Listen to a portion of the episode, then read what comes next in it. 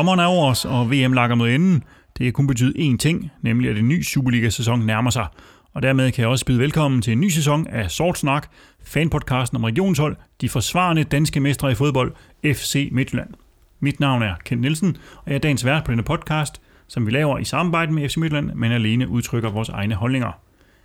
Det er cirka halvanden måned siden, vi kunne fejre et danske mesterskab, men det vil være synd at sige, at FC Midtjylland har ligget på den lade side i den periode, så der er rigeligt at tale om i denne sæsonoptakt. Vi starter, hvor vi slap i vores afsluttende guldsnak, nemlig med at snakke transfers, og hvis vi nogensinde kommer igennem alle dem, så skal vi også have set på, hvordan optakten til sæsonen har set ud på træningsbanen og i træningskampene. Vi skal have vendt vores forventninger til den kommende sæson, inden vi zoomer ind på weekendens åbningskamp mod AGF. Sidst i udsendelsen har vi som sædvanlig en anekdote, der denne gang leveres af Ove Petersen. For at komme igennem den dagsorden har jeg som altid allieret mig med nogle medfans. Den første er Patrick Raff. Velkommen til dig. Mange tak. Der var faktisk en historie om dig, Steinlein og nogle pølser, som vi øh, glemte at fortælle i vores guldsnak i slutningen af sidste sæson. Kan du ikke lige fortælle den nu, så vi kan få lukket sidste sæson helt ned? Jo, det kan jeg godt. Øhm, jeg var ude at handle i den lokale Føtex nede i Ikast en dag, øhm, sådan efter en 3-4 kampe af sidste sæson. Øh, og der møder jeg helt, helt tilfældigvis Claus Steinlein nede. Og vi kommer sådan lige øh, til at snakke lidt, øh, og jeg får sådan med glemt i øjet sagt til ham, at han skal i hvert fald have forstærket midtbanen en lille smule, hvis vi, øh, hvis vi skal kunne vinde mesterskabet. Han kigger på mig og siger, at øh, det mente han ikke, vi skulle. Han går faktisk så langt, at øh, han øh, tager den pakke pølser, som ligger lige foran ham i køledisken, lige klapper på den tre gange og siger, her er pølserne. Der lover jeg dig. Vi vinder mesterskabet i år, siger han til mig. Og jeg griner sådan lidt af ham, og min kæreste, som også var med, øh, grinede også en lille smule, fordi hun kender måske ikke Claus øh, så godt, som, som nogle af os andre gør. Øh, men selvom jeg synes, han lød bindegal på daværende tidspunkt, øh, så holdt hans profeti, og, og vi fik mesterskabet, så det var en sjov lille historie. Jeg satte på at møde ham igen øh, et andet sted. Steiner, han er skarp hen ved pølserne, må man sige. Han er altid skarp, når der er pølser. Godt.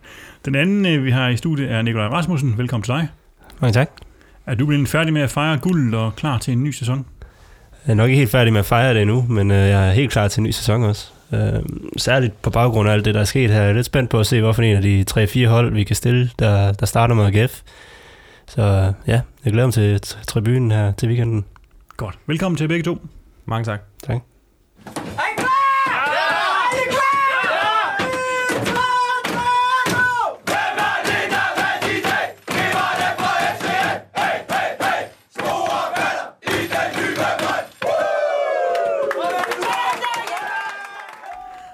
Sommerpausen er transfertid, og rimelig hurtigt efter guldet var i hus, havde vi sikret os kontrakter med Sparv, Erik og Dominik Drexler, ligesom Myron George også blev hentet ind tidligt. Og så kunne man måske tro, at det var det, at vi var færdige. Men nej, der er jo aldrig et kedeligt transfervindue med FC Midtland, og vi har jo endnu en gang stjålet en del overskrifter med handler både i øst, vest, syd og nord. En af forklaringerne på, at der har været så meget gang i transfermarkedet fra vores side, er, at man har begyndt på den her strategi om at se køb og salg af spillere som et selvstændigt forretningsområde, hvor man skal tjene penge. Øh, Rasmus Andersen, han talte lidt om det, da vi havde ham på besøg i vores podcast i foråret, og han er på Twitter også ude at sige, at øh, spillerhandler, det er FC Midtlands LaLandia. Øh, og det er selvfølgelig med henvisningen til, at FCK de tjener penge på udenomsaktiviteter, der understøtter fodboldholdet.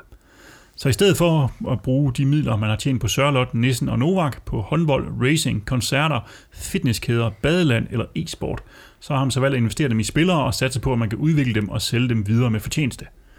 Derfor har vi set, at vi henter spillere i mindre klubber for at lege dem ud igen med det samme. Der har vi eksempler på Sami Skytte, som vi hentede i Silkeborg, og så en race, som vi hentede i Viborg, som vi sendte til Horsens begge to. Og vi har også en mand, Raka James, som vi sendte til Fredericia. Så det er også en del af den her strategi med, at kan vi købe nogle spillere billigere, som måske øh, er undervurderet af markedet, eller kan få til en god pris, som vi så kan skyde af øh, til øh, bedre penge om kort tid. Hvad tænker du om den strategi, Patrick? Det, øh, det er svært sådan at sidde på forkant af, og af, at vi egentlig ser, hvordan det reelt fungerer, og sige alt for meget. Øhm, jeg har det sådan lidt, hvis spillerne bare køber som handelsvarer, øhm, og hentet ind til Midtjylland, og bliver udlejet for, at de skal sælges videre med fortjeneste med det samme, så jeg er jeg ikke sikker på, at jeg tror, det, det kan lade sig gøre. Øhm, men jeg tænker, hvis vi tager en Sami Skytte som et eksempel, jamen, han er en spiller, som, hvor jeg rigtig godt kan se ideen i, at man henter ham og udlejer ham med det samme. Fordi jeg kan se, at han på sigt, hvis han selvfølgelig har den, altså får den rette udvikling, godt kan gøre sig gældende på Midtjyllands hold. Øhm, Så en case som ham, hvis vi siger, at han til sommer kommer ind og bliver profil, eller kommer i hvert fald ind og kommer ind i truppen i Midtjylland, og bliver en, som får nogle kampe og bliver en succes, jamen, så er det jo en genial måde at gøre det på. Men jeg kan også godt se, at man kan brænde nælderne på det. Øh, så, så det er sådan lidt svært sådan at stå nu og sige, hvordan og hvorledes, fordi i princippet ved vi jo ikke, om de tre spillere, vi sidder og snakker om nu, at de alle sammen er hentet bare for, at de skal sættes videre med fortjeneste, mm. eller om det reelt er spillere, som man egentlig tror på, kan komme ind og gøre en forskel i Midtjylland. Øh, men hvis det var den der fra, fra A til B for at, at få nogle penge, jamen, så er jeg svært ved at se, at det bliver rentabelt på, på den lange bane, må jeg erkende. Men man kan vel sige, at øh, FC Midtlands kernekompetence, det er spillersalg. Altså det, der har været lige fra klubben blev skabt, det er vel det eneste, vi stort set har tjent penge på. Altså alt andet har vi jo smidt penge ud på, ikke? Altså jo, racing, jo... håndbold og andet. Så, så hvis man skal, hvis man har en pose penge og skal investere dem i noget, skulle man vælge mellem Formel 1 og det her, så ja, okay. Men... ja, ja men, altså jeg har det også sådan, de spillere, vi har tjent rigtig mange penge på, jamen det er jo dem fra akademiet. Mm. Det er jo ikke spillere, som vi henter øh, og udlejer for så at sælge dem med det samme. Det er jo ikke dem, vi har tjent penge på, fordi vi har ikke gjort det før for det første. Men for det andet, jamen, nu er det lykkedes med tre spillere, som var nogle af dem på papiret i hvert fald ser rigtig spændende ud. Men hvis de ikke bliver nogen succes, jamen, så om et år eller to, så vil en Søren Reza eller en Sami Skytte ikke vælge Midtjylland, så skifter de jo direkte til Horsens begge to i stedet for. Altså, så for at det her skal lykkes, jamen, så skal der også være nogle succes, succeshistorier på den ene eller anden måde, før at det bliver en god forretning. Og Jamen, bliver ja. det det, altså kommer Sami Skytte til Midtjylland og slår igennem, bliver solgt for 4-5 gange det, vi hentede ham for, jamen så kan andre spillere jo også godt se, at fint, jeg skifter til Midtjylland, som er et af de største hold i Danmark, for at skifte til et andet hold med det samme, og få nogle kampe for at udvikle mig, for at så komme tilbage til Midtjylland. Jamen, hvis det kan lade sig gøre sådan, så kan man godt tjene penge på det, men lad os sige, at alle tre de bliver sendt videre til OB Sønderjyske, øh, eller et eller andet i den stil øh, næste sommer, jamen, så kan spilleren jo lige så godt skifte direkte fra, fra deres respektive klubber til OB, Sønderjyske eller, eller lignende, ikke? Ja, for man skal også passe på, at man ikke kommer til at udvande det. Altså, når en spiller lige pludselig får et tilbud fra FC Midtjylland, og de så tænker, altså, før den her sæson havde de nok tænkt lidt mere, yes, man, nu der, der er muligvis øh, bud for at komme op og spille om, om de sjove ting. Og nu skal de sådan lige tænke sig om næste gang, er det her er en del af, lige pludselig blevet en dagligvare nu, eller er det rent faktisk, fordi jeg er i tanke omkring øh, førsteholdet? Men, men, og så er der også et andet perspektiv, det her med omkring, øh, altså det, det er selvfølgelig også rigtig godt det her med, hvis man kan få en del salg i det der nedre kategori, eller den der mellemkategori, hvor man siger, at vi tjener et par millioner hister her, men hvis vi skal købe en spiller ind, holde ham to år, betale hans løn, betale agenten en sign-on fee, eller en, uh, spilleren en sign-on fee, agenten skal også have noget hister her, der er måske en videresalgsklausul og det ene og det andet, så skal de alligevel også vækste lidt og eksponeres ret godt på et eller andet første divisionshold, for at vi kan hente det hjem igen, tænker jeg. Så det er også sådan lidt en, en farlig en, at lige pludselig have så mange spillere rundt omkring, til trods alt nogle millionbeløb. Ja, det må man sige, men altså, som, som I også begge to siger, jeg vil hellere smide pengene efter Sami Skytte ja, ja. og Søren Race, end jeg vil smide dem efter Fitness World eller LaLandia, eller, eller hvad det nu skal være. Ikke? Nå, men det er vel også utvivl, altså, uomtvisteligt, at der er penge i at flytte spillere rundt. Altså agenterne lever fedt af det her. Ikke? Altså, der er mange, ja. der, der, der, tænker på det, så der er penge i det her system det jeg godt kan være bekymret for, det er selvfølgelig, om der er nok penge. Fordi det, det er jo rigtigt, som jeg siger, øh, jamen, hvis nu vi placerer nogen i, i Horsens, men hvem er det, vi skal sælge dem til? Det skal tænke. Hvis, hvis vi tænker, at vi kører en Sami Skytte for, øh, det var en halv million euro, ikke? Ja. Og en friklubsklausul, så kender vi prisen. Hvis vi skal tjene penge på ham, så skal vi op og sælge ham i hvert fald for en million euro. Ja. Mindst, ikke? Ja, mindst, ja. Og hvor mange klubber i Danmark køber spillere til en million euro? Det er os, Brøndby, ja. FCK. Ja. That's it. Altså angiveligt betaler vi også hans løn, mens han spiller. I hvert fald en god del af det. I hvert fald noget af det, ikke? Altså, ja. Men ja, så, så hvor er det, vi skal sætte dem hen af? Hvor, hvor, hvem er det, der skal aftale dem her? For det er jo ikke Horsens eller øh, andre klubber, der skal betale, for de betaler, betaler ikke en transfer i den størrelse, som vi har, har givet for dem, ikke? Nej, nej, og det er jo det, der er det interessante. Altså, nu kan man se, nu ved jeg godt, at vi skal snakke transfermarkedet senere, men altså, Michael Andersen er blevet udlejet til, til Excelsior nede i Holland. Mm. Og hvis man lige pludselig kan, kan få en fod ind på det marked med sin anden og tredje rang spiller, hvis man kan sige det sådan, uden at, uden at tale ned om nogen, jamen, så er der mulighed for at hente penge. Men det kræver også, altså ligesom med, med nogle af dem, vi har sendt afsted fra akademiet tidligt til, til lave summer, jamen, så kræver det, at de kommer ud, beviser sit værd, og beviser, at, at det kan betale sig at smide pengene efter dem. Og det er jo noget, som tager tid for at bevise øh, klubber om ja. det. Altså, så det er jo ikke noget, hvor man siger, jamen øh, om næste sommer kan vi tjene 10 millioner på det. Altså det, det er jo noget, som tager nogle 3, 4, 5 sæsoner måske, ikke? Ja. Og det kræver, at der er nogle, øh, nogle fuldtræffere, før at det overhovedet øh, kan blive rentabelt, tænker jeg. Det er med også en koordineret indsats. Altså, at man, man har styr på, hvad man laver, for det kan godt nok også løbe løbsk hurtigt. Men det er spændende at se. Altså, det er altid rart, når der sker noget nyt. Ja, og, og sådan, hvis man ligesom lige skal, skal tage de lidt mere positive briller på, øhm, så kan man jo også vende om at sige, altså, lad os sige, at der er hentet spillere for 5 millioner. Altså, mm. bare et slag på tasken, som er blevet udlejet med det samme. Hvis man kan sælge en af dem til, til 10 millioner, jamen lige pludselig, så Ja, har ja. man egentlig hentet tre spillere gratis, hvor man så har tjent penge på den ene. Så på den måde kan det jo godt give lidt.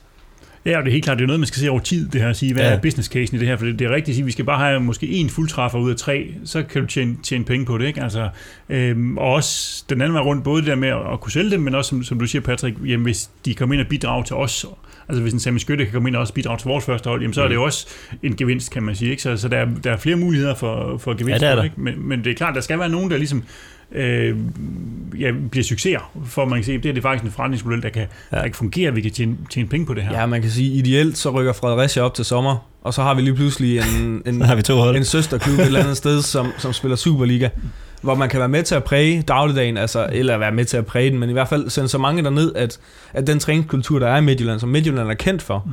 at de får den dernede også, altså, så spillerne bliver matchet på det samme niveau, hver evig eneste dag i det samme træningskultur, jamen så kan du lige pludselig også se, hvad de kan i ligaen, ikke? Hvorimod, når man sender dem til Horsens, jamen, det er lidt nogle andre dyder, selvom Mm. selvom det er måske minder om hinanden på, på nogle punkter, ikke? så kan man sådan være med til at, at skubbe dem endnu mere, hvis man har Fredericia som, som spiller i ligaen. Hvis vi så vender os mod de spillere, som i første omgang ser ud til at være hentet ind øh, til også at skulle spille for os, så har vi hentet tre, Simon Ogusun, øh, Jens Kajuste og Joel øh, Andersson. Hvis vi starter med den mest velkendte af dem, så hentede vi den centrale midtbanespiller Simon Okusun i Horsens. Han er snart 25 år gammel, og han har haft en sæson i Horsens, hvor han ellers har spillet i første division fra, fra Vendsyssel. Og det er jo en spiller med, med en klar spidskompetence på dødbolde, øh, Nikolaj, men, men er han mere end det? Jamen, nu, nu, nu manglede vi også lidt øh, nogle, nogle hovedstødstærke folk, øh, særligt fra Horsens egen i vores trup. Så. Ej, jeg tror, jeg, jeg synes faktisk, jo selvfølgelig, han har jo den der vanvittige spidskompetence, kompetence, der hedder hovedstød.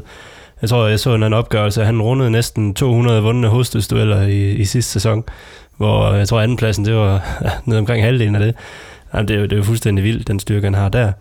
Øhm, jeg, jeg er han, spændt. han, han var den spiller, der, der vandt markant flest Ja. dueller per kamp i sidste sæson. Han vandt 11,5, hvor den der på anden pladsen var Santander, som lå nede omkring 8,8 eller sådan noget. Ja. Men, men, jeg synes også, men det er jo en statistik, jeg synes, der lyver lidt, fordi Ja, øh, det er også baseret på, at, at, at Horsen har en spillestil, så hvor øh, enhver dødbold på, fra, fra egen halvdel og frem, den, øh, altså de går efter, at Simon øh, Ugesund skulle vinde en duel. ikke? Ja, ja, så, det var ham, det var ham, de skulle spille på, ja. Og så se, hvad der skete. så han har jo fået 1000 bolde til duel, ikke? Altså, så, er det ikke nogen, så er det ikke nogen sag at vinde øh, 100 eller 200 af dem. Nej. Jamen, så har han også øvet sig i det, kan man sige. Det var derfor, han er blevet så god. Så på den måde, så det, synes, den statistik, synes jeg, er en smule sådan biased eller skævvreden af, Ja. at, at det har været så markant en spillestil, der har givet ham muligheden for at vinde så mange dueller. Ja. Øhm, jeg vil hellere se noget, jeg har ikke set, desværre set nogle statistikker på procentdelen af vinde dueller, for det synes jeg er mere interessant. Øh, Jamen, jeg, for jeg ham. synes, de gange, vi spillede mod Horsens, og, og de gange, hvor Augustin var med, der var vist en kamp, hvor han havde karantæne, og hvor vi priste os lidt, lidt lykkelige for det. Fordi jeg synes, det var primært ham, vi havde problemer med. Altså, og når vi skulle bryde os igennem midtbanen sted, hvis han rendte ind i ham, jamen, det var ikke helt så nemt, som hvis man rendte ud med nogle af de andre. Så jeg synes også, jeg så nogle, nogle momenter, hvor at Horsens trods alt forsøgte at spille den frem. Uh, og hvis han fik den i fødderne, han kunne trods alt også holde nogle spillere væk, og han kunne egentlig også vende rimelig rapt, og havde et okay antrit også. Så det er ikke fordi, han kun er en, der kan stå og få kastet en bold i hovedet, og så hætte den videre, fordi han er høj. Men han, han har også lidt, men jeg er spæ- mest spændt på, hvordan delen han skal passe ind i vores system. Var, var det en spiller, du havde tænkt skulle til Midtjylland, øh, Patrick? Nej, jeg havde faktisk øh, på Twitter skrevet meget skråsikkert, at hvis Okosun kom til Midtjylland, så ville jeg mig lige så skaldet, som han var. Nå, Spændende. Ja, det havde jeg. Jeg sad og skrev med et par Horsens fans på Twitter, Ja. hvor, hvor der er en, der øh, højst sandsynligt øh, som en joke skrev, at øh, Midtjylland henter, henter der Okosun. Og det var jeg ret skråsikker på, at vi ikke gjorde. Øhm, og jeg må også sige, nu når jeg står sådan her nu... Steinlein lige kigget med der igen. En ny pølse, pølsesession. Det, det kan selvfø- selvfølgelig være, det er derfor, han har gjort det. Bare for at, at se, om jeg faktisk vil, vil komme i mål med det. Mm. Øhm, men, men det er jo ikke en spiller, hvor jeg tænker, hvor jeg tænker Midtjylland. Øhm, og så alligevel, fordi som, som I har siddet og snakket om, jamen, han har duelstyrken, han har hovedspillet, han, han har nogle spidskompetencer, som man ikke kan træne sig til. Mm. Altså, og det var lidt som, som jeg mener, det var Ankersen sagde, da vi, øh, da vi havde ham i studiet, jamen, det fysiske, de fysiske parametre kan man ikke træne sig til. Mm. Altså, man kan, man kan godt hente en spiller, som kan løbe stærkt og lære ham at spille fodbold, men du kan ikke hente en spiller, der kan spille fodbold og lære ham at løbe stærkt. Så på den måde passer det jo meget godt. Men jeg vil sige, jeg har, jeg har også, ligesom Nikolaj, svært ved at placere ham og sige, jamen, det er her, han kan blive god for Midtjylland. Og jeg tænker jo, selvfølgelig, jeg, jeg kan også huske, da Horsens hentede ham i Vendsyssel, jeg tænkte, det er en underlig signing. Jeg havde set, øh, set ham et par gange for Vendsyssel og tænkt, jamen, det er egentlig en okay spiller, ham der. Men det var ikke en, hvor jeg tænkte, at ham der, han går ind og bliver en, øh, en profil i Superligaen, eller ender i, i en af de tre store klubber i Danmark. Det var det ikke. Mm. Øhm, så jeg har det sådan lidt ambivalent med det, og jeg tænker, jamen, kan man lære ham at spille fodbold? Så har du jo en vanvittig fodboldspiller der. Ikke mindst også uh, transfermæssigt, for han er en meget aparte spiller. Det er ikke så en, der render 1000 rundt af, som du også siger, Patrick. Så hvis han lige pludselig begynder at kunne sætte et par bolde rigtigt, også ned langs jorden, og, og får nogle ekstra bolde hætte i nettet, eller hætte videre, eller hvad han nu gør, ikke?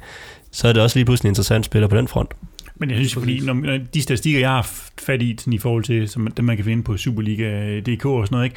Altså udover den der duelstyrke der, altså, så kan jeg ikke finde noget, hvor han shiner. Altså, altså han er ikke særlig hurtig, han, er ikke, øh, han laver ikke nøgleafleveringer. Han, altså, Nej, men, men det, det, har du jo selv været inde at sige. Altså, det er svært at lave en nøgleaflevering, hvis du får bolden stadig i hovedet hver gang. hvis du spiller i Horsens generelt. Så det, men, men der fordi... må være nogle ting, tænker jeg, som, som, som Midtland har fået øje på. Øh, nogle andre ting forhåbentlig, end, end, end den duelstyrken, kan man sige, ja. i forhold til nogle kompetencer. Øh, fordi jeg kan have svært ved at, ved at se det, øh, ham andet end som en mand, man kan smide ind de sidste kvarter eller 20 minutter af en kamp, hvis man skal vinde noget. Altså, ja. jeg, jeg synes måske, vi sidder og undervurderer ham en lille smule i forhold til erobringsspillet.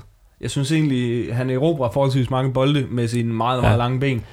Ja. Øhm, og han kan jo være en, altså, han kan jo være en substitut til Simon Spau i det, han Jeg tænker faktisk også, nu du nævner det der, fordi han har tit haft den der meget offensive rolle i Horsens, men er samtidig også vanvittig i erobringsspillet. Så det kunne være nogle af de der kampe, hvor man måske ikke har brug for en Tim Spau, der står og rydder alt for en forsvar, men en, der lige en gang imellem kan komme ned og rydde, og så ellers også deltage offensivt. Så en, en, en substitut til, til en spar i de kampe, hvor vi skal frem og, og buller nogen ned. Ja, jeg kan også Måske. godt se ham, altså se de spidskompetencer, han har, gør en forskel i Europa. Altså, har du ham, ja, ja. Uber Sané, Paulo Noaccio, altså Mark Dahl Hente, Team Sparrow, Erik Svirchenko, øh, har du dem i feltet på en, på en standard situation, så er jeg lige ved at våge den påstand, at du kan gå ind på alle hold. Mm. Altså, altså du kan lave så, en solid uh, front for af Paul og Artem og, og, og George, og, Nå, ja, og så lige smide Hugo Sund også ind. Ja, så, og på så er det ikke måde, sjovt. Der kan jeg godt se, at han kan bidrage med noget, ja. men som jeg ser det, så skal han i hvert fald tage nogle skridt i forhold til sine tekniske færdigheder, og måske også i, i sin i hurtigheden af tanker, tanker og sådan nogle ting, øh, før han kan blive en etableret spiller i Midtjylland. Mm. Altså jeg er lidt ked af nu, han har jo været skadet her i opstarten, så han har ikke spillet nogen træningskamp, for jeg vil godt have set ham, fordi jeg, mm. jeg tænkte også det samme, da man så ham, hvad, hvad skal vi bruge ham til? Øh, men tænker, okay, jeg har heller ikke kigget så præcis på ham i Horsens, sige, hvad han kan i spillet og sådan noget, ikke? men nu har han været skadet, så man ikke haft mulighed for ligesom at, at vurdere og sige, hvad er det egentlig, han så kan bidrage med. Øh, for han skal selvfølgelig have, have chancen for det, kan man sige, ikke? Men, men, men lige nu tænker jeg også, det er en, det er en indskiftningsspiller, og det er en, der ligesom kan bruges i specifikke, specifikke øh, situationer, ellers vil gå ind som måske en rotationsspiller øh, til tid. Ikke? Jo, jo, men altså man kan sige, om man spiller med Janus, eller man spiller med Okusuni i en kamp mod ja. Vejle, Silkeborg, var jeg lige ved at sige, de mm. ligger og hygger sig ned i første division. Men altså, nogle af bundholdene, der er jo ikke en stor forskel på, hvad de kan med bolden, mm. synes jeg. Øh, de har nogle forskellige styrker i forhold til, når vi ikke har bolden. Mm. Øhm, men det er jo ikke en, hvor jeg tænker, han falder igennem ham der. Det er det ikke. Men det er heller ikke en, hvor jeg tænker, hold da op en forstærkning, vi har hentet der. Godt. Vi glæder os til at se, hvad Simon han kan byde ind med, når han øh, kommer i gang. Øh, en anden spiller, vi hentede, var øh, Jens Lys Kajuste, som vi hentede i Øregrutte. Det er en 19-årig central midtbanespiller, der har spillet i den svenske første division og det er jo ikke ligefrem talentfulde midtbanespillere, som vi mangler. Uh, vi har jo snakket meget med, når vi snakker med akademifolkene og sådan noget, at der er en uh, perlerække på vej af, af folk.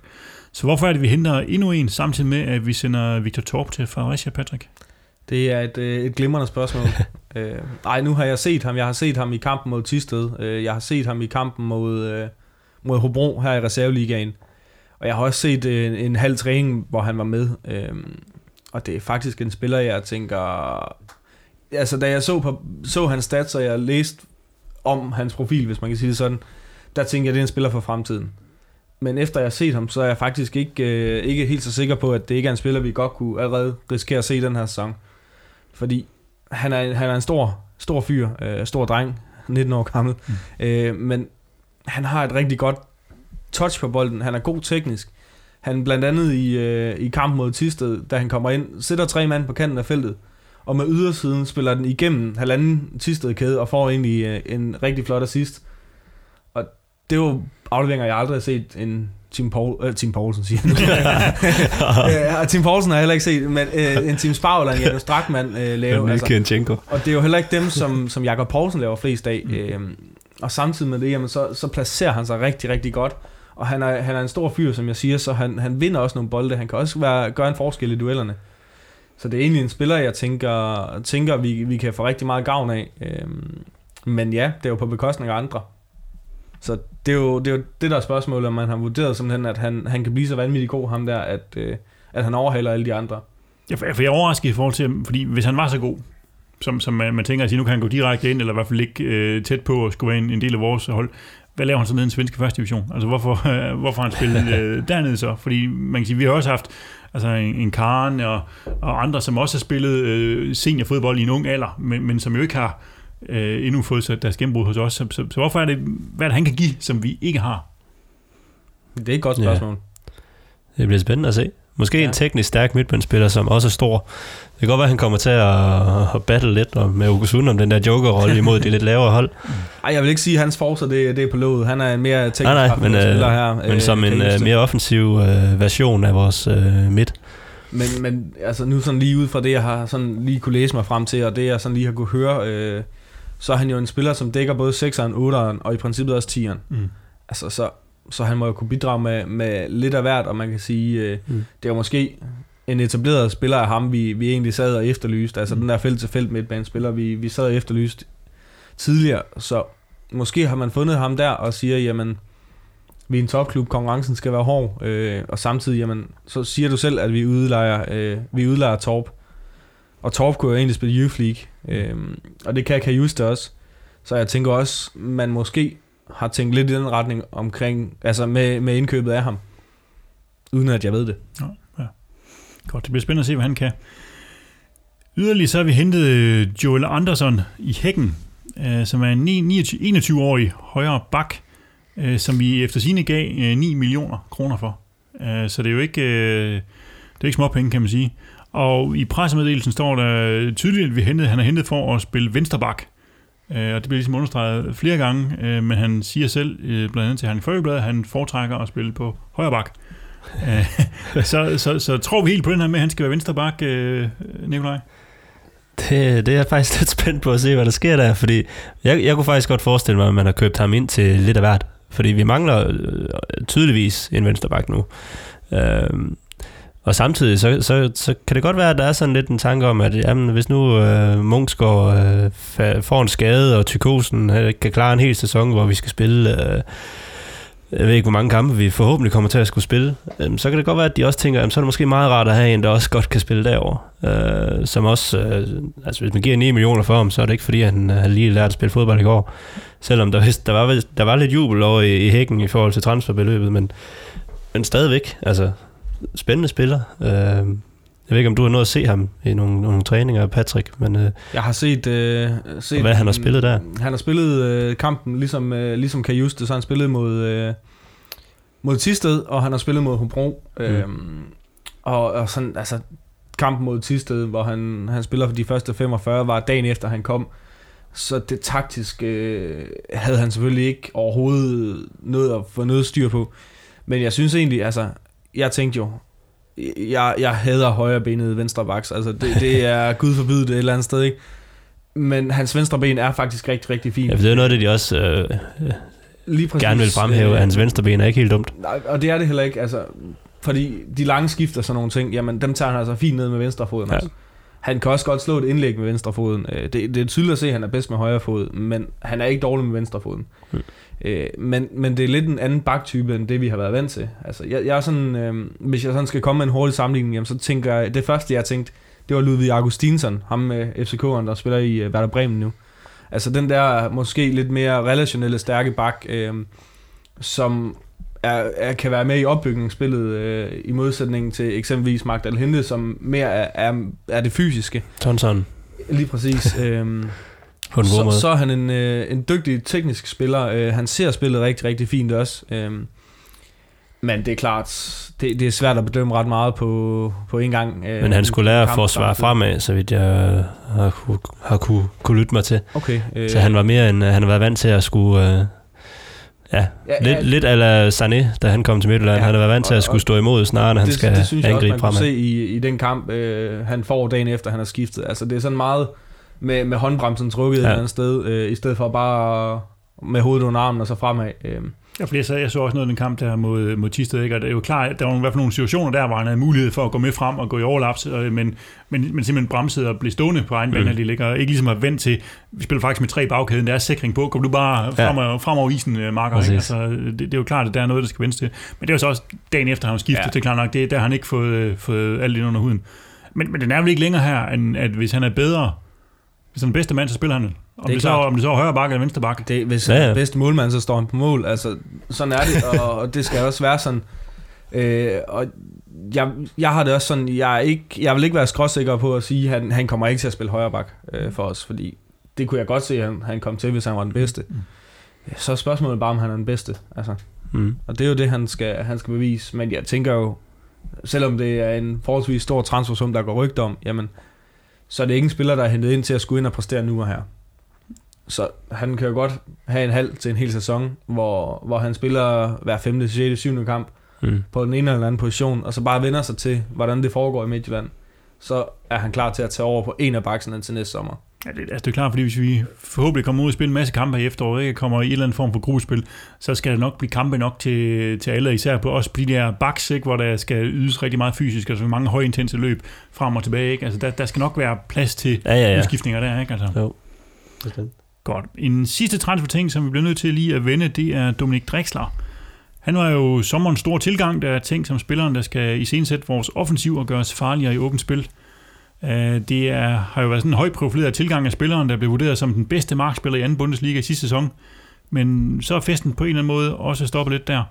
Fordi han har været skadet i opstarten, han har ikke deltaget i nogen træningskampe. Mediemæssigt har der også været stille omkring ham. Og det begyndte lige stille for nogle uger siden at svire med rygter i fankreds om, hvad der egentlig foregik med ham. Øh, og de rygter, de fik lidt ekstra næring, da, da de ramte medierne i sidste uge, hvor det var tipsbladet, der bragte historien om, at han, var, han faktisk var i Tyskland, og der var bud efter ham fra Bundesliga-klubber. Øh, og fra FC Midtlands side var man også ude at bekræfte og sige, at der var interesse for Drexler, og at alt sådan set er til salg til den rette pris. Kan du gøre os lidt klogere på, hvad der foregår her, Patrick?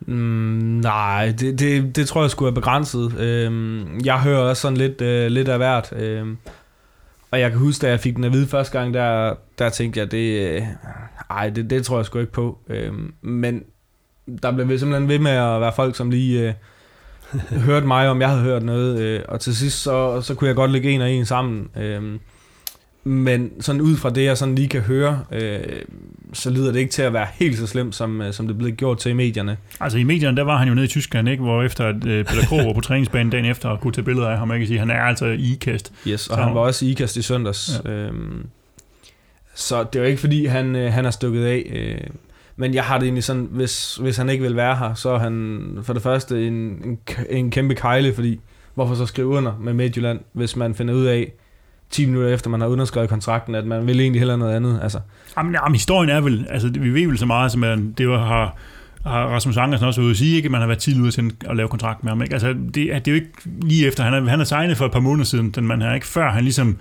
toppræsterede alt for meget i, i, i, i, i, bund- i anden bundsliga. Ikke? jo, men jeg synes jo, sådan ud fra det, jeg har set, øh, jamen så har han ligget stabilt øh, på samme niveau øh, hele sæsonen.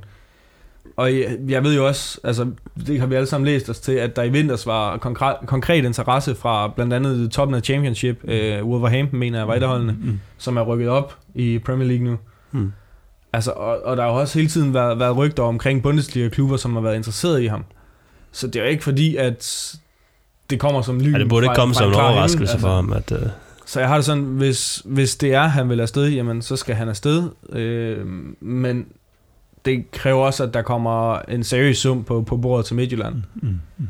Og så skal han selvfølgelig erstattes. Ja, fordi man kan jo ikke, altså, jeg har svært ved sådan helt at, at fortænke ham i det, ikke? At sige, jamen det er klart, at hvis du er tysker, så er det at spille i Bundesligaen, det må være, være en drøm, og, og må lige være mere interessant, end at spille på øh, Vejle Stadion og, og Vendsyssel, øh, jeg ved ikke engang, hvad det hedder derovre, Vendsyssel Arena, det hedder nok ikke, men ja, altså, ja, man kan godt forstå, at det, det er mere interessant at spille i, i Bundesligaen, ikke? Ja. og når man ikke har noget specielt øh, forhold til den danske liga, at sige, det man selvfølgelig skal sælge til for ham, det er at sige, jamen, øh, jamen vil du vinde noget, vil du prøve at spille Champions League, øh, så er det måske her, det skal være, fordi det kommer du ikke til i Tyskland, kan man sige. De så store klubber er det jo ikke, der kommer til at spille i bunden øh, af Tyskland, øh, af, af Bundesligaen, ikke? Men også, ja, netop også fordi han er, han er en spiller, der er meget stærk på det, det tekniske spil, og, og, og er en, en spiller, der sikkert shiner på et tophold, hvor at, øh, der er en masse spil. Hvis han lige pludselig skal på et øh, hold, hvor at han skal stå og bokse væk hele tiden, og så kan det være, at der lige kommer en, en lang bold på et tidspunkt, han skal forsøge at løbe op, jamen, så kan det være, at hans, hans karriere stopper der, fordi så får han aldrig lov at vise mere end det. Mm. Øh, Så kan vi hente ham for 15 kroner til næste sommer, hvis Ja, det kan så godt hvis være, det er, han bliver solgt. Ja.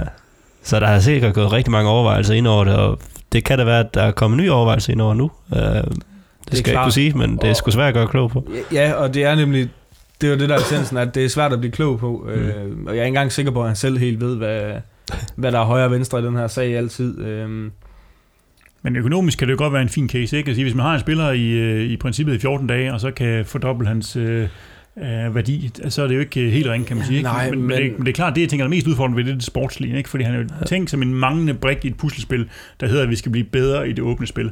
Øh, så hvis vi lige pludselig afhænder ham, så kan det godt være, at vi tager os godt betalt. Men erstatningen, hvor han hen af? Ja. Ja. Hvem, hvem er det, vi skal have? Fordi han har jo også tænkt som, jeg tænker i hvert fald, han har tænkt som, at Duelund, han skulle skydes afsted, og så er det, ja, hvor den plads, han skulle have.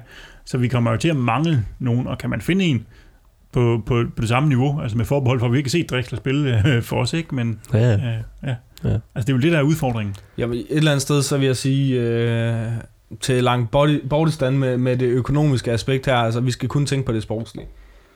Og sportsligt, der er det jo en, en fadese. Altså, der, er det, der er det jo en mindre katastrofe, vi står i lige nu. Altså, for det første, at han er skadet. Det er jo så, som, som det er, når man skifter til Midtjylland. Der skal man åbenbart være skadet. Men det er jo en spiller, som vi har scoutet igennem lang tid. Det er en spiller, som vi ved, hvad han kan. Det er en spiller, som kommer i sin peak, altså i sin bedste fodboldalder. Og jeg tror ikke, vi, Ja. vi bare går ud og finder en, en en-til-en afløser på hans profil i hvert fald. Det, Nej, altså, det kan godt være, at man kan gå ud og finde spillere, som er bedre, Ja. øh, og som passer bedre ind i Midtjylland, på den måde, vi spiller på. Jamen også fordi, at vigtigheden af ham lige nu, er, det er lidt den samme følelse, man står med, som dengang, der lige pludselig var snak om, at Sørlot skulle sælges. Den tænkte bare, det var da et elendigt tidspunkt, og ham, han er så vigtig. Uden at vi overhovedet, det er lidt sjovt egentlig også, uden at vi overhovedet set Drexler spille, så tænker vi, at han bliver så vigtig. Altså det ved vi reelt set ikke, men det, det er den fornemmelse, man sidder med nu. Og hvis man så måske kan tjene jamen, 15-20 millioner på ham nu i best case, eller nu ved jeg aner vi overhovedet ikke, hvad der sker vel, men hvis det, hvis det er det, der er udfaldet, så tænker man sådan, ah, kunne man, øh, Sørlot var, var mere end okay. Det var rimelig mange penge, vi fik for ham. Men der skal sgu lidt mere til så, for jeg tænker, det er Jamen, men problemet er jo, at, at pengene ikke rigtig hjælper os det. Er det. Fordi vi har set penge. Vi har- vi har penge. Og, og, og selvom vi får, får penge, for, flere penge ved at sælge ham, så, så gør det os ikke i stand til at købe dyre spillere. Fordi Nej. altså, der, er jo, der er jo et loft på, hvor er- gode spillere der vil til, til Danmark. Ikke? Altså, så spillerne er jo kun blevet dyre i den her del af transfervinduet, end de var i den første ja. del, kan man sige. Så, så vi kommer ud i noget, hvor, hvor vi så ikke har vores første prioritet længere, og vi skal lidt længere på ned på listen. Vi skal ud og handle sådan lidt... øh, Lidt mere i- desperat. Lidt mere desperat, ikke? Ja. Altså, det, det er sjældent opskriften på, øh, på en succeshistorie, det der, ikke? Så ender man med en Bruninho eller, eller, eller noget andet, ikke? Altså, Ja. øhm. Godt, men det, Ja. bliver, det bliver interessant at følge med i, hvad der, hvad der kommer til at ske her over de næste øh, par uger, fordi man kan også sige, at transfervinduet er langt endnu. Bundesligaen, den starter ikke op øh, nu Nej, her. men, altså, jeg har det sådan, hvis han skal videre, så skulle det helst være i går. Altså, hvis han skal væk, så lad ham tage afsted nu, altså så vi kan kigge fremad. Mm. Så man er fri for, og spillerne er fri for, og trænerne er fri for at bruge noget tankekraft overhovedet Mm. på Drexler. Altså, skal han væk, så skal han væk. Kommer han ikke væk, så skal han blive, altså, og så er Men det sådan, det er. Men det, kommer, det synes det kommer ind på, hvad han kan bidrage med. Fordi hvis øh, vi kan sælge ham den, øh, den 31. august, efter han har været med til kvalers til øh, Champions League, så er det fint for mig. Altså, altså det vil sige, hvad er erstatningen? For egentlig bare at sige, at han skal væk, han skal væk, men, men det, det, der ligger i det, vi har jo, altså de næste halvanden måned er de vigtigste i klubben Ja. øh, overhovedet i den her sæson. Ikke? Altså, øh, fordi det her vi- det afgør, om vi kommer i europæisk gruppespil eller ej, eller om vi kommer i Champions League eller ej. Øh, og, og, og der er sådan, det synes jeg det er faktisk det vigtigste. Ikke? Men hvis det er en spiller, som har tankerne alle andre steder, så kan du lige så godt spille med en af de andre. Altså, Men det, det kræver selvfølgelig, at han skal præstere. Ja, Altså, han, præcis. skal, han skal kunne præstere, det, det er klart. Øh, Og- men hvis vi har en formodning om, at han vil kunne præstere bedre end en, en erstatning, vi får ind eller, eller andre, ikke, så, så, så er jeg villig til at holde fat i ham og sige, ved du øh, vi, den her chance for Champions League, den skal have alt, hvad den kan trække, ikke? og så må vi vente Ja. med at sælge ham til øh, vores europæiske skæbne er afgjort. Det synes jeg... Øh, Det Det kan- kan jeg er helt uenig. Altså, jeg vil hellere bare have ham. Hvis han ikke skal være her, så skal han væk nu. Mm. Øh, En helt tredje mulighed kan jo også være, at man sådan går og kaster lidt rådslør og venter lidt og afventer og ikke så meget nyheder og ting og sager omkring ham, for at man vil være sikker på, at der er en anden klar i kulissen, hvis man trykker OK til at skyde ham af. Jo, men jeg har det sådan, bliver han solgt, så skal der også hentes en erstatning. Ja, og det, er så det, jeg tænker, vel, kunne man sidde og, og søge, rive sig selv i håret, og hvem fanden skal vi have ind? Og så gerne vil forholdsvis hurtigt efter, at man siger, at han kom sgu ikke alligevel, så lige kunne gå ud og lige lægge låg på det hele igen, og så sige, at vi får ham her i stedet for, han er sgu også meget god. men, men lige nu er han jo skadet, så derfor er han kan man sige, ikke en faktor. Han er ikke, øh, vi forventer jo ikke at se ham i, i kamp. Det kan også være noget af det, der haler at, nu er det øh, altså, situationen. Ja. Desværre. Godt. Vi må se, hvad, hvad der sker over den næste uge. Det bliver, det bliver spændende at, at følge med i. Hvad tænker I, der kommer til at ske i resten af vinduet? Er vi øh, færdige nu, eller... øh, Ja, Eller vi får, vi får et stille vindue. det var super stille vindue. hvad tænker du, Patrick? Skal, skal vi ud og... Hvis vi nu siger truppen er, som den er nu, og, og Drexler, han, øh, lad os sige, han bliver, hvad så? Øh, hvad sker der så? så skal vi nok have sendt nogen ud på udleje et eller andet sted hen. Øh, fordi vi har, ja, hvad er der, 44 kontraktspillere eller sådan noget. Øh, og det er måske lige lidt mere end to for meget. Øh, så der skal helt sikkert nogen ud på den ene eller den anden måde. Øh, og så forestiller jeg mig da, at vi som altid, altså dukker der et eller andet spændende op, så siger vi det ja tak til det. Altså. Men, men er der nogle huller i truppen, vi skal have, vi skal have lukket? det, der kan jo ikke være huller i en trup på 44 mand. det, det, det, øh, altså, jeg ser ikke nogen, altså, vi kan tage højre bakken, der kan man måske godt forstærke holdet. Men er det det værd? Altså, Ja, der har vi jo fået øh, Joel, der skinner... jamen, så mangler vi venstre bakke. Nej, altså, der er ikke nogen steder, hvor jeg tænker, at, øh, at her kan man med, med relativt få midler gøre, gøre holdet 10-20% bedre. Det er der ikke. Øh, Nej, så skal der også åbne en eller anden mulighed for noget vildt. Lige præcis. Ja. Men, men jeg vil godt gå så langt og sige, at jeg tror ikke på, at vi er færdige. Altså, det, det kan ikke passe, at vi, vi er færdige før. Man tør heller ikke sige andet, gang. Ah, der kommer helt klart der kommer en masse udlejninger og oprydning i truppen sådan af, fra bunden, kan man sige, eller periferispillerne, ikke? Og så er der vel nogle, måske nogle salg, der ligger og venter, ikke? Der er vel en, altså en due, som jo er på rampen, ikke? Og der venter på det rigtige bud i virkeligheden, ikke? Og måske Drexler skæbne. Øh, og, og, så kan der måske også, altså Paul var nok også tanken, han skulle væk på et eller andet tidspunkt. Der er ikke nogen, der har været skadet, så det kan være, at den plan er ændret. Men jeg tror ikke, man har travlt med at komme af med Paul i hvert fald. Og der har været rygter om Bubakar øh, Sané, og han også skulle smutte, ikke? Altså, der, der er jo rygter nok, kan man sige, hvis, hvis folk har, har penge nok. Ja, og det er netop den, har folk penge nok, og det er der måske nogen, der har, men er de villige til at smide pengene? Mm. Altså, det er den, jeg godt kan være i tvivl om. Og jeg er også i tvivl om, om der overhovedet bliver nogen profilsalg. Mm. Altså, det, det ved, jeg ved godt, det kan gå hurtigt, der kan ske alt muligt, men altså, medmindre vi snakker, vi snakker Bubakar Sané, eller vi snakker, vi snakker, hvad hedder det, øhm, vi snakker Paul, jamen, så er der ingen, hvor jeg tænker, de er oplagte. Altså, der er nogen, hvor, hvor alt peger på, at det var det her vindue, de måske skulle afsted, men som med Paul med skader, altså, så er den ene eller den anden grund, så er det ikke sikkert, Ja. at de kommer afsted nu. Man skal også sige, at tendensen de sidste par transfervinduer har været den her med, at man har handlet ind i god tid, og så har man, så de handler, der er kommet, de er kommet sådan hen i den senere del af det. Så jeg tror også, hvis der kommer nogle, nogle salg, så, så tror jeg måske også, de kommer til sidst. Men hvis sådan en som Drexler lige pludselig viser sig ikke at komme alligevel, så tror jeg også, man holder... Øh, altså, så, så bliver det spændende at se, hvad der så sker på salgsiden senere hen, fordi så skal der nok nogle, sådan nogle ind. øh, Ja, og jeg, jeg for. tænker jo, øh, sådan, hvis der kommer profiler ind, så bliver det også fordi, at vi har solgt den anden uge uventet. Altså, mm. Fordi ellers så tænker jeg egentlig, at man er forholdsvis godt tilfreds med truppen. Det er jeg i hvert fald selv, øh, Ja. ja. udefra set. Der synes jeg, det er noget af det bedste, vi nogensinde har haft. Øh, så det er jo ikke, jeg forventer ikke, at man henter, henter ind fra en virkelig høj hylde, medmindre man, man sælger fra en virkelig høj hylde. Nej, det det. Altså, altså, jeg håber i hvert fald på, at man, man vælger at holde fast på truppen, indtil den europæiske skæbne er, er afgjort. Ikke? Altså, at, Altså, det kommer til at afgøre meget, selvfølgelig. Især omkring udlejninger. Ja, fordi det er klart nok den sidste uge, når man er færdig med at spille europæisk, hvis vi håber på, at vi, vi ligesom kommer hele vejen hen, ikke? så har man en uge fra sidste kvalrunde spilles til vinduet lukker. Og, og der kan man så få ryddet ud og tilpasset truppen og sådan noget. Ikke? Men, men indtil da håber jeg, at man ligesom topper kæderne og siger, nu, øh, Ja. nu er, det, er det all in på det her. Øh, Og lurer mig, om man ikke har en hel masse betingede øh, lejeaftaler allerede i skuffen, Mm. øh, afhængig af, hvad der sker. Godt. Det bliver spændende at følge med i transfer, så jeg tror heller ikke, at vi er færdige nu, og det, det vil i hvert fald undre os, at der ikke sker noget som helst. Men vi skal selvfølgelig nok øh, løbende følge med i, hvad, hvad der sker her i Sort Snak. Vi skal til Herning. Er det en scoring, du har, Jens Ole? Det er det! Mark Dahl Hente gør det igen, igen, igen, igen. Han dukker op ved bageste stolpe. Det er, jamen, det er jo syvende eller ottende gang, det sker. Og så løber han bolden i sidste stykke ind. Vi har været i gang med træning en lille måneds tid efterhånden, og Patrick, du talte her i weekenden med Brian Priske om, hvilke fokuspunkter, som de har haft her i opstarten. Lad os lige høre, hvad han sagde.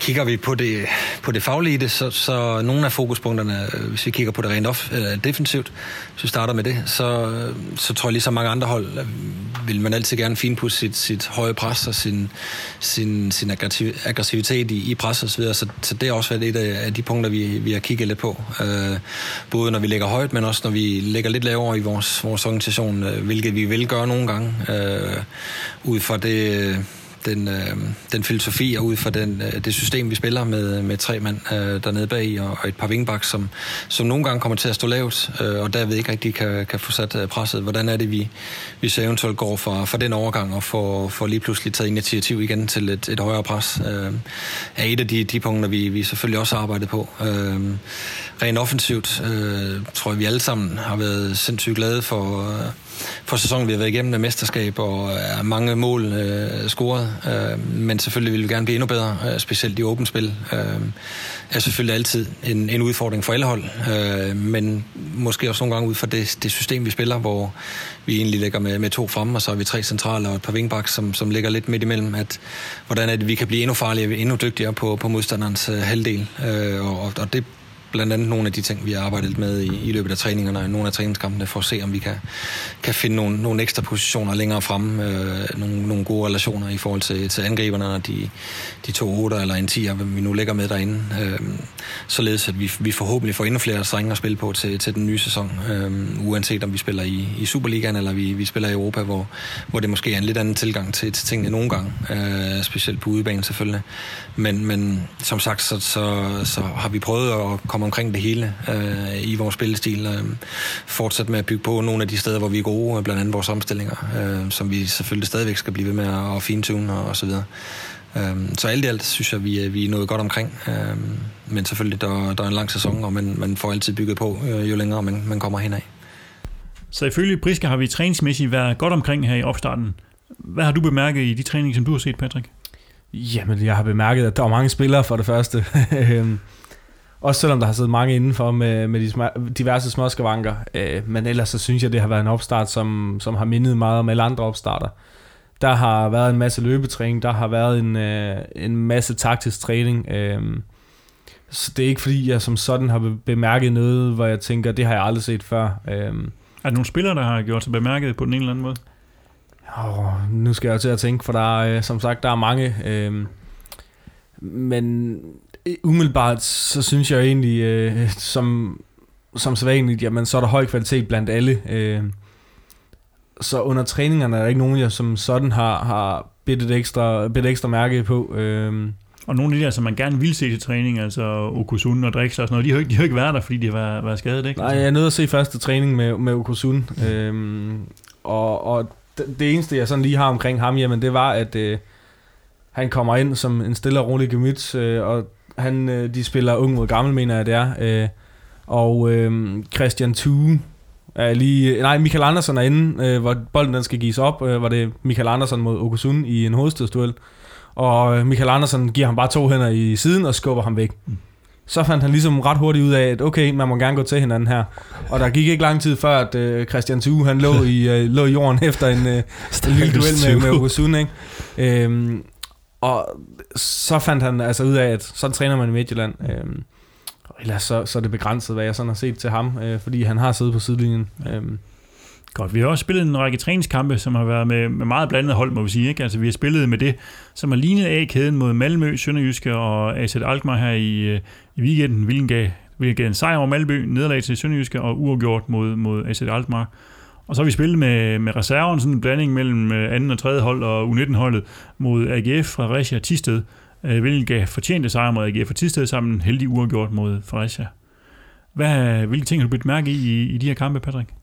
Jamen, jeg har blivet mærke i, at og det er ikke sikkert, at jeg har ret i det, jeg siger nu, men, men jeg synes, jeg har set, at man, man har forsøgt at, at starte lavere, altså i, have et mere defensivt udgangspunkt. Og her tænker jeg, det er noget, man, man sådan for, har prøvet at forberede sig til Europa på. Altså ved, at- ved at stå lavere og stå i en dyb organisation. Øhm, og så egentlig tage den derfra og måske køre lidt på omstillinger. Øhm, det, det synes jeg i hvert fald har været tendensen i mange af første halvlejene i kampene. Mm. Øhm, hvor vi i øvrigt også er kommet bagud i alle kampe. Jeg synes ikke, første fra halvlejen er gået hammer godt. Nej, det er det nemlig ikke. Øhm, så det er klart, at man måske har valgt at prioritere lidt tid på det. Mm. Øhm, og ellers så har jeg jo set, øh, jeg synes jo, eksempelvis Malmø-kampen, jamen jeg synes jo ikke, vores presspil fungerer ret godt øh, i første halvleg. Øhm, men hvad har jeg ellers bidt mærke i? Jeg, Jeg, jeg har bidt mærke i, at, øh, at, at Krejf har fået en ny plads. Altså han øh, kom ind og spille centralt, øh, inde ved siden af Jakob Poulsen, eller hvem der nu har spillet derinde, altså som, i stedet for ude på, på kanten. Altså det synes, der er en, en omskoling i gang. Øh, Ja, ham. han spillede så mod Hobro i går, øh, hvor han i øvrigt scorede to rigtig fine mål. Mm. Der spillede han som en af de tre forreste. Mm, mm. Øhm, og sådan lige ud fra det, jeg kunne høre, jamen, så er det fordi, man har, har prøvet at se, hvad han kunne dernede. Mm. Øhm, fordi at man har haft, har haft nogle midtbanespillere ude her i, øh, her i opstarten. Mm. Øhm, og så for at se, om han kunne på sigt, eller måske i øh, være en lappeløsning som Jakob Poulsens øh, erstatning Mm. i nogle kampe. Øhm, men det er ikke en plads, hvor jeg tænker, det er der, vi ser ham i fremtiden. to spillere, som har fået en del spilletid her i opstarten, og som er tilbage efter udlejninger, det er Simon Kron og Eva med Bill. Øh, og de har også bemærket sig, at der, der er kommet nogle mål fra deres side også. Mm. Mm. Øh, hvor, hvor tror du, de står henad, øh, Nikolaj? Er, er det nogen, som, som vi skal regne med er en del af Midtjylland her i øh, efteråret, eller er det nogen, der skal ud igen? Altså, det er nogle af dem, jeg har de største spørgsmålstegn ved, vil jeg sige. Fordi øh, Kron, de ting, han viser nu her, det har han jo egentlig også vist tidligere, synes jeg, i nogle af, af opstarterne, dengang han, han kom til klubben, og, og da vi, var det Derry, han øh, kom ind og gjorde det virkelig godt imod. Og man tænkte, jamen han kan noget ham der, men så lige snart at modstanderen, de lige blev en tand bedre, og så faldt han igennem, eller han, øh, han, han mistede den simpelthen for mange gange på kritiske tidspunkter. Det er fint nok, de udfordrer, men hvis han bliver ved med at miste den hele tiden, øh, og vi får omstillinger imod os, det er ikke så godt. Og det er ham- noget med, med attituden, når man mister den. For en Ja, ting er, at man mister det er det, også- det er fair nok at sige, det er at også det. offensive spillere der skal udfordre, Ja. det skal de gøre, og så mister man bolden en gang. Ja, ja. Men der er forskel på, om man så slår ud med hænderne og Præcis. siger, yeah, blah, eller hvad man siger. Ja. eller om man siger, okay, tilbage efter ham. Det er mig, der mister Ja. jeg, skal, jeg skal retur. Jeg skal, altså, Jamen, det vil så se, om han, blev, han har lært noget af det. det øh, Altså, er lige to på. ting i forhold til det, du siger nu, Kent. Øhm, jeg hørte en i forbindelse med reservelskampen i går, som siger, at øh, de to opstarter, han har set Kron med, jamen, der har han været fantastisk til at starte med, og jo tættere man er kommet på sæsonstart, jo længere har han simpelthen røget fra holdet. Øh, og det er egentlig også det, jeg har bidt mærke i. Øhm, og så i forhold til det der med attitude, når man smider bolden og sådan nogle ting, der synes jeg faktisk, han har forbedret sig rigtig, rigtig meget. Ja. n- Tidligere, som du også er inde på, jamen, der har det været med sådan en opgivende, irriterende attitude, når han har, han har lavet boldtab. Hvorimod de kampe, jeg har set med ham nu her i opstarten, jamen der har det været som med et hurtigt, aggressivt genpres, når han har smidt bolden. Øh, men hvis vi sådan lige skal tage Aver kontra Kron, så tror jeg, Aver han er foran lige nu. Mm. Øh, en alene, altså ikke, eller ikke en alene, men en stor del af grunden er, at Aver kan noget på egen hold, hånd. Han er en anderledes type spiller end de andre spillere, vi har. Øhm, og ligesom Kreje fra Ava faktisk også, øh, også spillede som, som en central midtbanespiller i nogle af kampene. Så, Det kan være hans fordel. Altså, det vil sige, når vi har øh, vel 10, der kan spille de tre forreste plads, så måske godt nok at have nogle, nogle vi ting, der skiller sig lidt ud. Der kan spille de andre, de to centrale. Ja, ja, det er så også det, men, men han skiller sig lidt ud, ja. Ja, og, og netop det, at han kan noget andet, tror jeg kan blive hans fordel. Øh, Ja. Og jeg kan huske, det jeg, som, som jeg lagde mærke til med Eva, da vi hentede ham til klubben, jamen, hans beslutninger var helt hen i der. altså, det var, nu står jeg på midten, jeg har fire medspillere fri til venstre for mig, jeg dribler sgu lige alligevel, ikke? Altså, og de beslutninger der, jamen, der har det år i Portugal, det har, har virkelig givet ham noget, ser det ud til. Øh, han er begyndt at træffe klogere beslutninger. Han er begyndt, altså selvfølgelig træffer han dumme beslutninger nu, men alt andet havde vel også været utopi at tro, at man bare sådan fra den ene dag til den anden kunne, kunne droppe dårlige beslutninger. Øhm, og en anden ting, som, som jeg også ved, øh, trænerteamet tidligere har, har synes var en af hans udfordringer, i hvert fald, det var det med relationerne.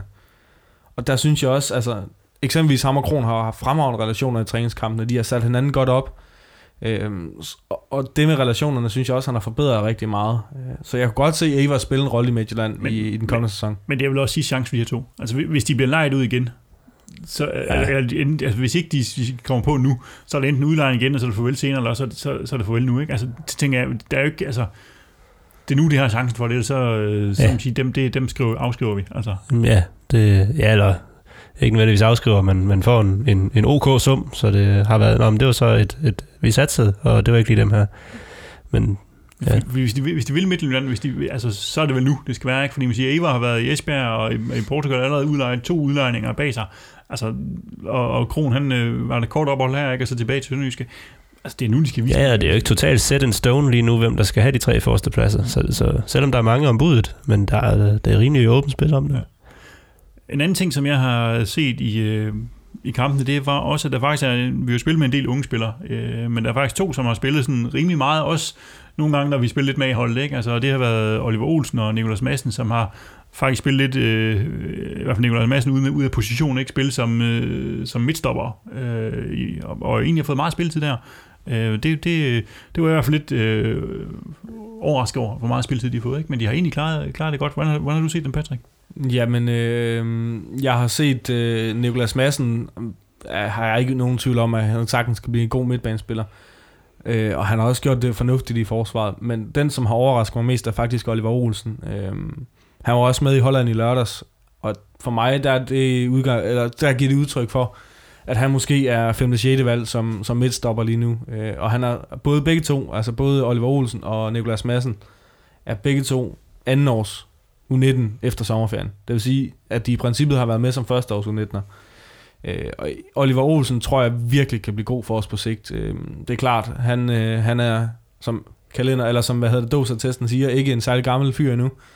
Men kan han lægge no- nogle muskler på, så kan han blive en virkelig, virkelig fremragende fod- øh, forsvarsspiller for os. Øh, men to spillere, som jeg er sikker på har fået rigtig store plusser i bogen ved, ved trænerteamet, det har de i hvert fald ved mig. Øh, de har gjort det virkelig godt begge to. Her har vi øh, et indkast til Horsens langt nede mod FC Midtjyllands felt. Vi er på vej mod det fjerde tillægsminut. Bliver kastet ind i feltet, bliver hættet væk, bliver sendt ind igen, og så bliver den hældet væk. Tykker kigger, tykker fløjter. FC Midtjylland vinder 1-0 over Horsens og er danske mestre i fodbold med guldglimmer, lametta, champagne og hele baduljen og romerlys, der tænder og blinker over det hele. Den nye sæson turer lige om hjørnet, og derfor giver det god mening at lige at tage temperaturen på forventningerne, inden vi kommer i gang. I den forbindelse har vi været ude på de sociale medier og spurgt til folks forventninger til Superliga-sæsonen. Og man må sige, at de sådan er relativt øh, høje. På øh, Twitter lavede vi en afstemning, hvor vi spurgte, hvor vi tror, vi, øh, vi endte henad. Der er der 38 procent, der siger, at vi genvinder mesterskabet. Der er 53 procent, der siger, at vi skal i hvert fald i top 3. Og så er der samlet 9 procent, der mener, vi, vi placerer os under det. Så der er omkring 90 procent, der faktisk siger top 3 eller, eller bedre. Og jeg har også et øh, indlæg fra en på Facebook, øh, en Allan Haugesen, der siger, hvis det bliver til et europæisk gruppespil, kan bronze være ok, men ellers må minimum sølv være kravt. Vi ved at være så forkælet, at top 3 er en selvfølge. Så, øh, så barnet er sat højt her til den nye sæson. Hvad er dine forventninger, Nikolaj, til Superliga-sæsonen? Kan vi, kan vi genvinde mesterskabet, eller kan mindre også gøre det? Jeg tror i hvert fald på en top 3, så, så det skal være sagt. Men om vi, øh, om vi vinder, det, det ved jeg ikke. Jeg synes, FCK og Brøndby, de, de giver også godt op. Selvom man kan sige, at Brøndby, de, de slap godt nok en række spillere, men det er som om, de har fået, fået skavlet nogle gode her på det sidste. Uh, og jeg vil så sige, med, med Midtjyllands chance, der vil sige, at jeg er lidt mere fortrøstningsfuld øh, til den her gang, efter et mesterskab, end, uh, end, end det viste sig i forhold til sidste gang. Jeg vil sige, de her profilsalg, som, som skete sidst, dem lavede vi en allerede i vinters. Uh, og det, at vi så spillede, nærmest, vi scorede faktisk flere point efter det, end vi gjorde inden, det var så meget mærkværdigt. Men, men dem har vi ligesom, vi har, vi har haft dem, og vi har overstået dem, og vi har fået spillet nogle, nogle nye op. Både fået nogle nye talenter, der lige pludselig blomstrer i løbet af foråret, og fået nogle nye ind. Øh, og selvfølgelig totalt med, med, med hensyn til, hvad der sker her i den sidste del af transfervinduet, det kan jo ændre alting. Øh, både for vores egen chance, og også, også selvfølgelig for vores direkte konkurrenter. Øh, men jeg, jeg, jeg er rimelig positiv for, at vi godt kan komme op og, og bokse lidt om, øh, om de gyldne medaljer igen i år. Hvad med dig, Patrick? Hvor, hvordan ser du det? Jamen, som jeg sådan lige umiddelbart ser det, så er der tre hold, som er stukket af, øh, hvis du i hvert fald kigger på, på spillertrupperne, også økonomisk. Øh, og der tror jeg et eller andet sted, hvis vi siger, at to ud af de tre hold kvalificerer sig til Europa, så er det hold, der ikke kvalificerer sig til Europa, der har den bedste chance for at tage mesterskabet. Øh, og hvad jeg vil sælge den for på nuværende tidspunkt, det, det, det er jeg sgu svært ved at sige. Øh, men, men tænker du også, det betyder så meget i, jeg tænker, at den nuværende struktur hjælper lidt på det der, for det, det er rigtigt, der kan være det der europæiske, den europæiske regning, der skal betales, men, men kvæg den her struktur, hvor man møder hinanden så mange gange, Ja, som sidst. gør, at man Ja. har større mulighed for at indhente det her, man har sat over styr, fordi man, man, man ligesom har de indbyrdes kampe, så, så tror du, det også øh, kan betyde så meget? Jo, men tre point er tre point, om man får dem i første runde, eller man får den i sidste runde, det er i princippet underordnet. Øh, og jeg vil sige, kan man kvalificere sig til ro- europæisk gruppespil, jamen hvis man så bare øh, sådan ligger nogenlunde tæt på, på de andre i toppen, jamen så er der muligheder for at hente det, som du selv siger. Mm. Men kvalificerer man sig, og lige pludselig har et hul på 8-10 point, jamen så bliver den lige pludselig svær. Så laver en FCK. Altså, de, de kommer så langt efter, de har aldrig nogensinde chance for at indhente det. Lige præcis. Øhm, Så længe vi bare kun har fem point til Brøndby, så skal vi nok hente dem. ja, det er fire runder er fint nok, ikke? ja, det er rigeligt. Nej, og, og sådan på stående fod, jamen kvalificerer vi os til, ro, til Europa, altså så kan jeg godt leve med en top 3, men kvalificerer vi os ikke til, ro, til Europa, jamen så skal vi være med helt op mm. øh, omkring førstepladsen helt ind til sidste runde. Altså, den skide pokal der, det, kunne- det kunne være fint, hvis vi tog Jeg snakker her. ikke om pokalen, fordi at det, det er en eller anden fjern drøm, jeg aldrig nogensinde tror, går i opfyldelse. Det bliver ikke vores lifetime. Det er jeg bange for, det ikke gør. Men jeg synes, jeg synes ofte det, man, der sker, det er, at man ligesom laver sådan en lineær fremskrivning og siger, okay, vi var gode sidste år, så bliver vi også gode næste år. Ja. Og jeg tænker, jeg synes ofte, at der kan ligge en, en vis fejl i det her, ikke? fordi sidste år, må vi sige, eller sidste sæson, præsterede vi jo fantastisk, ikke? og når et helt vanvittigt højt antal point, men det skyldes jo også, at vi havde en del medvind på cykelstien, kan man sige. Ikke? Og Ja. så for, forvente at have det igen øh, næste sæson, og sige, nej, det, det kan vi nok ikke. For hvis man kigger sådan historisk tilbage på det, og kigger på de der andre øh, mesterhold, som jeg synes, vi kan sammenligne vores med, altså de to FCK-mesterhold, der har, der har præsteret henholdsvis 81 og, og 84 point, så skete der jo faktisk det, at selvom de var jo skrevet op til at være de bedste hold nogensinde, hvad sker der sæsonen efter? Jamen, så bliver de ikke mestre. Altså Ja. ja. i 10-11, så året efter, der, der går øh, FCK fra at have 81 point til at have 66 point og blive nummer to. Og øh, ja, vi kender selv skæben for FCK sidste år, ikke, hvor de gik fra at have 84 point sæsonen før, til at blive nummer 4 med 58 point. Så, så det der med at kunne gentage de her øh, historiske øh, præstationer, kan godt være svært. Ikke? Så ofte er der, når du er allermest på toppen, Ja. ja. ikke, så er der længst at falde, øh, kan man sige. Ikke? Så, så, så, så, så jeg kunne godt forestille os, at vi taber og smider øh, 15, 16, 17 point i forhold til sidste sæson.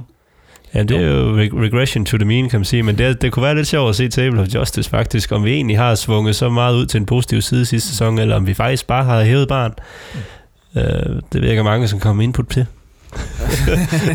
Ja, det, det, det skal vi have nogle eksperter til at tale lidt om, Det tror tror jeg. Øh, men jeg- jeg sidder jo sådan lidt og tænker, Brøndby overpræsterede jo også sidste sæson. Altså, FCK underpræsterede måske en lille smule. Ja. Og må ikke det cirka udjævner sig, altså, og, eller udligner sig, og, og bliver cirka, altså det er de tre hold, der ligger med nogenlunde samme pointgennemsnit. Mm. Øhm, og det kommer, altså nu sidder du og snakker de FCK-hold der, jamen de har også solgt en pæn håndfuld af profilerne, efter deres øh, helt suveræne sæsoner. Og det har vi altså ikke lige nu. Altså, og samtidig så har vor- vores defensiv, det var basen, og det var det, der var udgangspunktet i, øh, i hele foråret. Og der er vi ikke svækket på nogen måder. Så det kan godt lade sig gøre, at man smider de point der, men al logik med udgangspunkt i, at vi har den trup, vi har nu, siger mig, at vi kan måske ikke præstere lige så godt, men vi burde ikke lave et, et drop på, på 20 point i hvert fald. Mm, mm. Nej, for det, det er helt rigtigt at sige. Noget af det, der selvfølgelig er risikoen ved at have de her store hold, det er, at så bliver spillerne interessante for, øh, for, for andre øh, adresser, ikke? Og, og så bliver de solgt fra, hvor det, det har vi jo indtil videre øh, kan vi jo stille, stille øh, mere eller mindre med det samme hold øh, i, mod AGF, som øh, vi kunne mod Horsens. Ikke? Altså, Mm. øh, og, og det er jo klart en, en styrke i forhold til det, at vi ikke bliver ribbet for, for profiler. Um, Ja, Jakob Post, han er blevet et år ældre, så han er blevet endnu bedre i år. altså, det, det, bliver, det bliver kun bedre. Men altså, det jeg sådan tænker, det er, at man i hvert fald offensivt øh, kan bygge en masse på. Øh, fordi det defensive, som jeg også snakkede med, med, med Brian Prisk om i går, øh, jamen det defensive er man sgu ikke utryg ved, fordi individuelt, jamen så er det, uanset hvem vi stiller med næsten, øh, så er det jo klasse forsvarsspillere. Og, så det er jeg ikke så nervøs for, altså, og jeg er lige ved at sige, at vores modstandere kan få lov til at slå indlæg fra nu af så til juleaften, og vi burde clear Ja. 99% af dem alligevel, ikke? Mm. Øhm, så, så det jeg sådan glæder mig til, fordi i efteråret, eller i foråret, undskyld, der var det meget dødbolde, øh, ligesom sidst vi vandt mesterskabet. Og det jeg godt kunne, kunne drømme om, øh, ligesom jeg i øvrigt tror, eller andre Midtjylland-fans drømmer om, jamen det er, at vi offensivt får flere værktøjer i værktøjskassen, altså, og, og kan score mål på andre måder end på, på dødbolde, selvom det selvfølgelig ikke kun var det, vi scorede på. Nej, jeg lægger det på, ikke, for jeg er helt enig. Altså, hvis man kigger på foråret, så var det defensivt og dødbolde, som vandt mesterskabet for os. Det, det, det, er der ingen tvivl om, ikke? Og jeg var faktisk jeg var lidt overrasket, da jeg gik efter statistikken her i, i forberedelsen af det her, ikke? Men øh, i Jakob Poulsen, som, som vi jo ser som vores store assist øh, med og sådan noget, han laver faktisk ikke en eneste assist i åbent spil i foråret. Nej, altså, det er han, alt havde, sammen, han havde tre hele sidste Ja. sæson. Ikke? Altså, altså det er alt sammen fra ja. frispark og fra, øh, øh, fra Jørgenspark, ikke? Så, så, så vi savner ja. Ja. noget der, den der nøgler i, i åbent spil, ikke? Hvor det er, så er øh, Duelund og Vikheim, der sådan set laver assisterne for os, ikke? Altså, men, så, så, så, så, der er nogle mangler, synes jeg, øh, der, noget vi kan bygge på. Jamen, også som fodboldfan generelt, der sad vi jo, vi kunne næsten ikke få armene ned i, i efteråret, da vi gik på vinterpause, over det spil, som Midtjylland de viste i den periode. Og det var jo flyvende offensiv fodbold på alle tangenter. Foråret, der skete nogle forskellige nogle ting, som at man justerer efter det, øh, men man kan kun håbe, at øh, man pejler lidt tilbage imod det, vi så der. Og, jeg savner også, alt. Jeg savner også nogle, øh, nogle offensive ting fra vores backs, vil jeg sige, i den sammenligning. Hvis man kigger på de, de øh, tre, vi, vi brugte i foråret, ikke? altså Munchsgaard, øh, Dør og Dalhente, ikke? så lavede de, og, øh, så lavede de til sammen, til sammen øh, to assist hele sidste sæson. Ja. Ikke? Altså, det er fandme ikke meget for nogle offensive backs, der, der skal ind og sparke mål. Ikke? Altså, faktisk Andreas Poulsen lavede også to, og NK lavede også to. Ikke? Som, som, som, så, så det er jo de to, der lavede flest, øh, kan man sige. Ikke? Men, men der mangler noget, for mig at se, noget, noget input øh, eller output for vores backs, at sige noget offensiv aftryk for, for deres, øh, Ja, deres side. altså, man kan sige, lavede- Dalhente, blev han ikke topscorer egentlig? jo, han lavede så mange mål. Men, hvor ja, mange ja. af dem var efter dødbold, ikke? Altså, og ja, det er noget- rigtigt. Der er ikke så meget overlap. Det var og- faktisk også noget af det, jeg sådan lige kort talte med Priske om. Øh, og han nævner faktisk i den forbindelse, at NK, jeg mener, at det var fem, hvor han havde næst sidste assist, altså Mm. mm. hvor han havde tredje sidste fod på den. Hvor der fra de tre andre backs i, i foråret, mener jeg, uden at I må hænge mig op på det, øh, var 0, hvor de havde tredje sidste fod på os. Mm. Så det er måske ikke så meget kun i forhold til assist og hvad der står på papiret, men det er også den der med tredje sidste fod. Altså, hvor, hvor kommer målene fra? Ja. Fordi hvis vi kun kan skabe assist fra vores tre offensive spillere, jamen så får vi et problem lige pludselig. Altså, og hvis vi kun kan score på de dødbolde der, lige pludselig, altså Brøndby knækkede jo koden med, med dødbolde mod os. Jeg mener, vi scorede et mål på dødbolde mod Brøndby, og var så det var så et ret vigtigt Det mål, kan vigtigt vi mål. godt sige, ikke? Ja, Øhm, ja og ikke, England er ved at vinde VM på det. Altså, man ved aldrig. Ej, nu, nu, nu tager pakken en helt anden drejning her. Øhm, men, men jeg ser det, altså skal vi helt deroppe omkring, så kræver det, at vi lægger på i det offensive. Men øh, nu skal vi, øh, ligesom vi har bedt vores øh, lyttere om at lægge hovedet på bloggen på slutplaceringen, hvad, så skal vi også selv gøre det. Patrick, hvad, hvad bliver slutplaceringen for os i år? I Europa eller i uh, Superligaen? i Superligaen, I klar. Superligaen. I Superligaen. Øhm, jamen, uh, top 3. Hvad siger du, øh, Nikolaj? Er det det samme top 3, du er på der? Ja, nu ved man aldrig med AGF jo, men øh, jeg tror, jeg drister mig til at sige en top 2, faktisk. Og hvis jeg selv skal lægge øh, hovedet på bloggen, jeg stemte faktisk også selv inde på, øh, på afstemning i, på Twitter, der stemte jeg på top 3, fordi det, det er også der, jeg tror, det bliver. Jeg tror ikke, at det er svært at genvinde mesterskabet. Det er der ikke mange, der har gjort. Øh, og jeg håber også, at der kommer noget europæisk, som måske kan gøre det endnu sværere. Så, så jeg, jeg tror også top 3. Øh, Men jeg har det sådan, enten så skal vi vinde mesterskabet, eller så skal vi bare slutte øh, i top 4 for europæiske pladser. Altså, jeg er sgu ligeglad med anden og tredje pladsen, eller om, hvad det er. Altså, det rager mig lidt en par band. Så enten så skal vi øh, vinde mesterskabet, eller så skal vi bare sørge for, at vi kvalificerer os til Europa. Og netop Europa skal vi også ud og spille her i efteråret, øh, hvor vi sandsynligvis skal møde Astana i øh, første kvalrunde til Champions League om et par uger, når de er færdige med at køre Tour de France, eller hvad de laver i øjeblikket. øh, klubbens målsætning, den handler jo om tre gruppespil inden 2020, og da vi har misset de sidste par sæsoner, så betyder det, at vi faktisk vil have en lille smule travlt på det område, øh, hvis det skal lykkes at opfylde den øh, målsætning. Faktisk så skal vi i et gruppespil den her sæson. Øh, også her har jeg så været ude og, på de sociale medier og spurgt øh, folk til, hvordan de ser vores øh, skæbne. Og der er øh, 24 procent på Twitter, der sagde Champions League, regner de med, at vi kommer i øh, gruppespillet. 67 procent siger Europa League, gruppespillet. Og så er der 9 procent, der siger, at vi øh, ryger ud øh, tidligere, øh, altså i, i løbet af kvalifikationsrunderne. Og jeg har også en Tim Midtgaard, der på Facebook skriver, med de tidlige signings, der har været, og det, at FCM stadig har de bærende spillere fra sidste sæson, forventer jeg et europæisk gruppespil, selvom vejen dertil er rimelig hård. Formår klubben endda at holde på den nuværende trup hele transfervinduet, vil en plads i top 3 i Superligaen også være på sin plads efter min mening. Så når vi kigger på det, så er der ret stor tiltro til at vinde et gruppespil i år. Altså 90% mener, at vi kommer enten i den ene eller anden form for gruppespil. Øh, deler du den optimisme, Patrick? Altså, med, med det her, hvor det er knockout-kampe, hvor det er på lykke og fromme et eller andet sted i forhold til, hvem man hiver op af hatten, så er den svær. Øh, jeg ved godt, at nu, hvis vi var ud af, af kvalen til Champions League, jamen, så ryger vi over i Europa League-kvalen, og, og det er selvfølgelig noget, der taler for, at vi nok skal kunne kvalificere os. Men jeg tror som minimum, vi går til playoff-runden igen. Øh, og så kommer det lidt an på, hvad man møder der, øh, og om Paul endnu en gang for, for blindtarmsbetændelse, eller hvad det var. øh, men holder man på truppen og får en fornuftig lodtrækning i, øh, i playoff-runden, jamen, så skal vi spille Europa. Altså hvis man kigger på det i øjeblikket, altså, der er selvfølgelig mange useriøse momenter på den her vej frem til gruppespillet, fordi at der, der kan være alle mulige overraskelser undervejs. Ikke? Men i øjeblikket tegner det til, at, at de sværeste, når vi kigger i Champions League, ruten for mesterhold, altså de sværeste kan blive noget som øh, Red Bull Salzburg eller PSV Eindhoven. Det er sådan de sværeste, vi kommer op imod. Ikke? Øh, og, og det er trods alt bedre end øh, noget andet, men det er nogle svære øh, nødder og knække.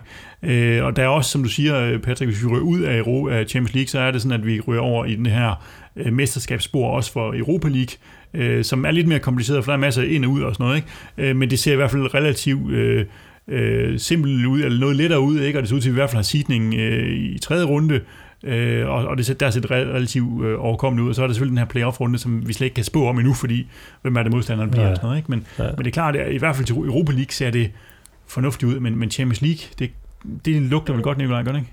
Ja, det lugter fantastisk. Altså nu så jeg synes, jeg synes, man kan diskutere lidt, hvor mange... Altså, der er snart flere mestre med i Europa League, end der er i, i Champions League. Men uh, altså, efter, efter de har lavet den ændring i Champions League, så, og, og med det udtryk, der er i år i forhold til, til vejen dertil, så, så den tvivler jeg sgu på. Altså, det vil være en overraskelse for mig i hvert fald, hvis vi klarer den igennem der. Det vil det. Jamen, det er klart for at komme i jeg tror, League, der skal ja, vi overraske. Ja, ja. Så jeg, jeg tror mere, altså, tror mere på Europa League, og vil være super glad, hvis vi ryger Europa League. Champions League, det, det skal være sådan en, hvor man tænker, hold da kæft, gik den. Uh, men chancen bliver vel ikke større, end den er i år. Når, når man tænker, altså når siger, de værste ser ud til at være Salzburg eller PSV, og det er med på, det er ikke uh, Walk in the Park. Ja, ja. Men, jo. men det var Southampton heller ikke, eller, øh, eller andre, vi har, vi har mødt, ikke? Nej, det er rigtigt. Altså, er, er, det ikke, er det ikke sådan et år som i år, den skal have fuld all in? Det skal den have alle år, man har mulighed for at kvalificere ja. sig. Øhm, men jeg, jeg sidder sådan lidt af Southampton, jamen der kommer vi som kæmpe underdog, og de undervurderer sgu nok også en lille smule, ikke? Hvorimod støder man på PSV, støder man på Red Bull Salzburg, jamen så ved de godt, hvem FC Midtjylland er. De ved godt, hvad FC Midtjylland kan, og det gør spillerne også. Så det vil sige, de ved godt, de skal ud og toppræstere for at kunne, øh, for at kunne kvalificere sig. Og jeg ser det ikke lige øh, som, som den lette vej i hvert fald. Nej, men det er den eneste vej, kan man sige. Ikke? Jeg, det, er, altså, ja. det, det er svært, men for inden regnbue ligger der 250 øh, millioner eller meget. Ja, ja, ja. Altså, altså, ja, det ville være fedt. Så, altså, jeg ville godt tage en kamp øh, over to runder mod, øh, mod PSV for 250 millioner. Ikke? Altså. Jo, jo, det kunne jeg da også godt. Altså, ryger vi Champions League, så er der, altså, så er der champagne på beding øh, på stadion. Det, jeg kan det snart ikke drikke mere champagne. Jamen, til den tid, så er vi ved at være klar igen. Det er rigtigt, så er det andet løbet af. Men hvad er jeres, øh, hvad er jeres bud, når vi sidder her? Øh, Patrick, kommer vi i øh, gruppespil, eller ja eller nej? Ja. Hvilket gruppespil? Europa League. Samme spørgsmål til dig, Nikolaj. Jeg tager det kedelige, jeg er enig. Du er enig? hvad siger du, Kent? Jamen, ved du hvad, det skal, det skal være. Det skal være i år. Uh, vi skal i Champions League. Altså det, vi, vi skulle have besøg af nogle uh, store uh, klubber på M2 Arena. Så jeg tror på, at uh, indtil andet bevis, så uh, hvorfor skal vi ikke kunne uh, nuppe dem? Så lægger vi champagne på køl. De, de bliver overrasket over Kusun. Godt, når, når vi kommer et par uger frem og nærmer os de europæiske kampe, så skal vi nok sætte lidt ekstra fokus på dem. Øh, men vi vil godt allerede nu opfordre folk til at gøre sig klar til at komme på stadion til hjemmekampene. Det er vanvittigt vigtigt, at vi får succes i Europa i år, og derfor skal så mange som muligt komme på stadion og bakke op. Og det har det ofte knibet med i de første par europæiske runder, de sidste par sæsoner, hvor det har været alle mulige øh, halvproffer fra øh, øh fyraftensproffer fra miniputstat og sådan noget. Det er det altså ikke i år. I år er det altså alvor fra første runde mod Astana, så kom på stadion, bak op, hvis man gerne vil se uh, Messi og andre på øh, M2 Arena i efteråret, så er det nu, det gælder. Ja, og så lige en lille opfordring. Altså, der er mange, der har fuldt opfordringen og har købt sæsonkort. Der er solgt over 5.000 sæsonkort i dag. Men altså, kommer Messi på besøg, så skal du sgu nok være hurtig for at få billetter. Så køb sæsonkortet. Altså, lad os se, om vi kan sælge 10.000 sæsonkort. Det er, det er den hurtigste måde, den letteste måde og den billigste måde at få billetter, når Messi han kommer. Yes. så ud af at have fat i sæsonkortet også. Vi har før spillet for, for 11.000 og også flere, men det er første gang, jeg har prøvet det i hvert fald, hvor de holder med mig. På lørdag tager vi hul på vores titelforsvar, hvor modstanderen er de altid sæsonoptimistiske AGF'er, der igen, igen, igen tror på en ny storhed, eller i hvert fald en placering i top 6. Det kan virke lidt som et déjà vu fra sidste sæson, sommer, hvor de også havde masser af optimisme, indtil de tabte sæsonpremieren til Horsens. Sidste sæson der vandt vi 3-0 og 4-0 over dem, og vi har vundet 10 ud af de sidste 13 hjemmekampe mod dem. Så umiddelbart er det et hold, som vi har et rigtig godt tag på på MCH. Hvordan ser du kampen, Nikolaj? Jamen, jeg synes egentlig bare, at vi skal fortsætte. Altså nu er deres øh, lidt tvivl om deres øh, Messias øh, stage der. Øh, så øh, jeg, jeg, jeg håber, at vi, øh, vi træsker dem over her i den første kamp. Øh, selvom den første kamp, den er altid noget specielt. Jeg se, første kamp sidste år, den, den er jo fuldstændig ugyldig i forhold til, hvordan sæsonen gik jo. Så, så man ved aldrig, heldigvis. Øh, så man ved selvfølgelig aldrig. Men, Ja, øh, jeg er netop det med, hvor man står hen før, af, før sådan, sådan kamp, første kamp er jo altid svært, ikke? Fordi vi, vi kender godt, nu kommer alle trænere ud fra samtlige klubber og siger, Ja, vi har ja. haft en god opstart, vi er klar, vi står godt. Altså det, det, det er Ja. den ligesom floskel, der kommer her, ikke? Men det er jo også faktum. Altså, alle føler sig klar. Ja. ja, ja, men faktum er, at alle ikke er klar, ikke? Altså, og, og de her træningskampe, hvor meget kan de bruges til, ikke? Altså nu kunne man se uh, AGF, øh, vi har selv mødt dem i, i en træningskamp her for nogle uger siden, ikke? hvor vi vandt 3-1 i en kamp, hvor, hvor de spillede med noget, der lignede A-kæden i første leg, og så en række unge i anden, hvor vi sådan havde lidt det modsatte. Øh, og de vandt så første leg 1-0, og vi vandt anden leg 3-0. Så kan vi overhovedet bruge den kamp til noget, Patrick? Nej, man kunne bruge den til nogle meter i benene. Man kunne bruge den sådan i forhold til at se, hvor AGF var henne sådan formmæssigt og sådan nogle ting. Men spilmæssigt tror jeg ikke, man kan bruge den til noget som helst. Øhm, og det tror jeg heller ikke... Altså, hvis vi skal kigge på Hamburg-kampen. Øh, AGF's kamp mod Hamburg. Ja, de vandt jo den her imponerende 5-1 sejr over Hamburg i, i, i fredags, ikke? Som, som jo giver den her sæson øh, optimisme i øh, Aarhus øh, vinger. Ja, ja må, måske de igen i den her Jamen, sæson nu, af deres egen jeg vil sige, nu var, den jo, nu var det jo en lukket kamp, så det kunne også være spændt. Du, du tror, det er ligesom i Nordkorea, Ja, det- hvor, hvor Muligvis. altid er alt, er alt er godt, ikke? Det er ikke AGF jo. De har Ja, ikke spillet i er offentligheden endnu. Det er rigtigt. øh, men altså, de møder Hamburg, som spiller deres første træningskamp, og de vinder 5-1. Det, det er på papiret et rigtig, rigtig flot resultat. Ja, ja. Det er det. Men det er heller ikke noget, vi skal ligge for meget i. Altså selvfølgelig, en 5-1 sejr over Hamburg giver selvtillid, uanset hvordan man vinder og drejer den. Ikke? Det har de altid i starten alligevel jo. Så. Ja, fansene har i hvert fald... Ja, halvdelen af Aarhus deres kommer direktør har også... Øh, ja, nu siger du, halvdelen af Aarhus kommer... Øh, i forhold til det, Kent snakkede om tidligere med, med folk på stadion til Europa også. Jeg har hørt, der kommer omkring 1000 AGF-fans. Ja. Så vi skal med også være klar. Mm. Altså, fordi det er vores fort, vi skal vise, hvor vi, øh, hvor vi, at vi bestemmer der, ikke?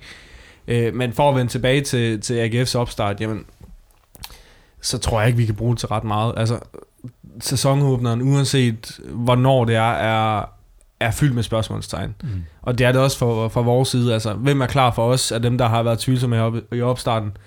Har øh, AGF, Jens Dage og Sarne og, og de der er klar? Altså, så man kan ikke bruge det til så forfærdeligt meget, synes jeg. Man kan sige, at den aarhusianske optimisme, den bygger selvfølgelig også på et forår, øh, hvor de kom op og blev nummer, nummer syv, øh, og fik den her playoff-kamp om Europa med, mod FCK, ikke, hvor de så endte med at få stryg. Men det her med, at vi ligesom, øh, de ligesom fik bygget en god stime i foråret, hvilket de så også i parentes bemærket fik øh, sidste år, men, men hvor det heller ikke gik bedre i efteråret. Fordi det er jo noget med, altså for mig er den her lidt falske tryghed i de her, at realiteten er, at øh, AGF i foråret ikke spillede i Danmarks bedste række at de spillede øh, nede i øh, første division, hvad vi skal kalde den, mellemspillet, ikke? Altså de top 6 var væk, så de var the best of the rest. Altså de var Ja, ja, ja. ja. de bedste uden for top 6. Så den der optimisme, man får, kan måske ikke bruges til så meget, fordi man bliver ikke målt mod de bedste. Og når de så mødte de bedste, øh, eller nogen fra de bedste, altså FCK, så fik de rimelig klare øh, studie, Ja. ikke? Øh, Men, men det jeg sådan er mest spændt på med AGF, det er, hvilket udtryk kommer de ud med? Altså vi ved godt, de ligesom Midtjylland gerne vil være, være aggressiv defens, altså når de, når de ikke har bolden, de vil gerne øh, forsvare fremad og sådan nogle ting. Men jeg kunne godt forestille mig, at AGF de kom til Herning for at stille sig ned.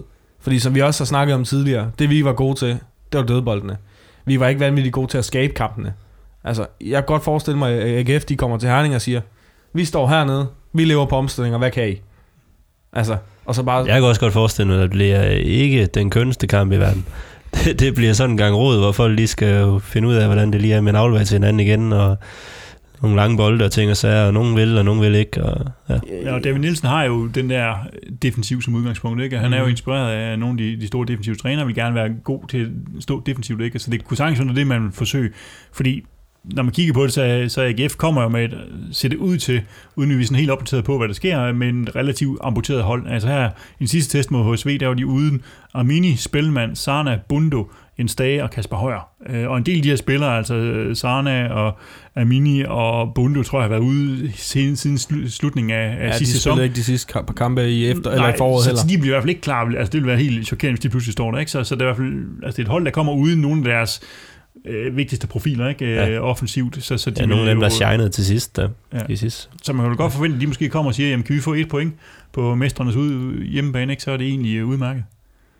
Ja, det, det er i hvert fald det, jeg forventer, at de gør. Øhm, men igen, det er åbnings, øh, åbningsrunden. Altså, det, det er virkelig svært at, at sige ret meget om, fordi det kan også være, at øh, AGF de har brugt hele opstarten på bare at, at løbe, altså, og er det hold i hele ligaen, som er i bedst fysisk forfatning. Altså, det er svært at sige, uden at man har set det.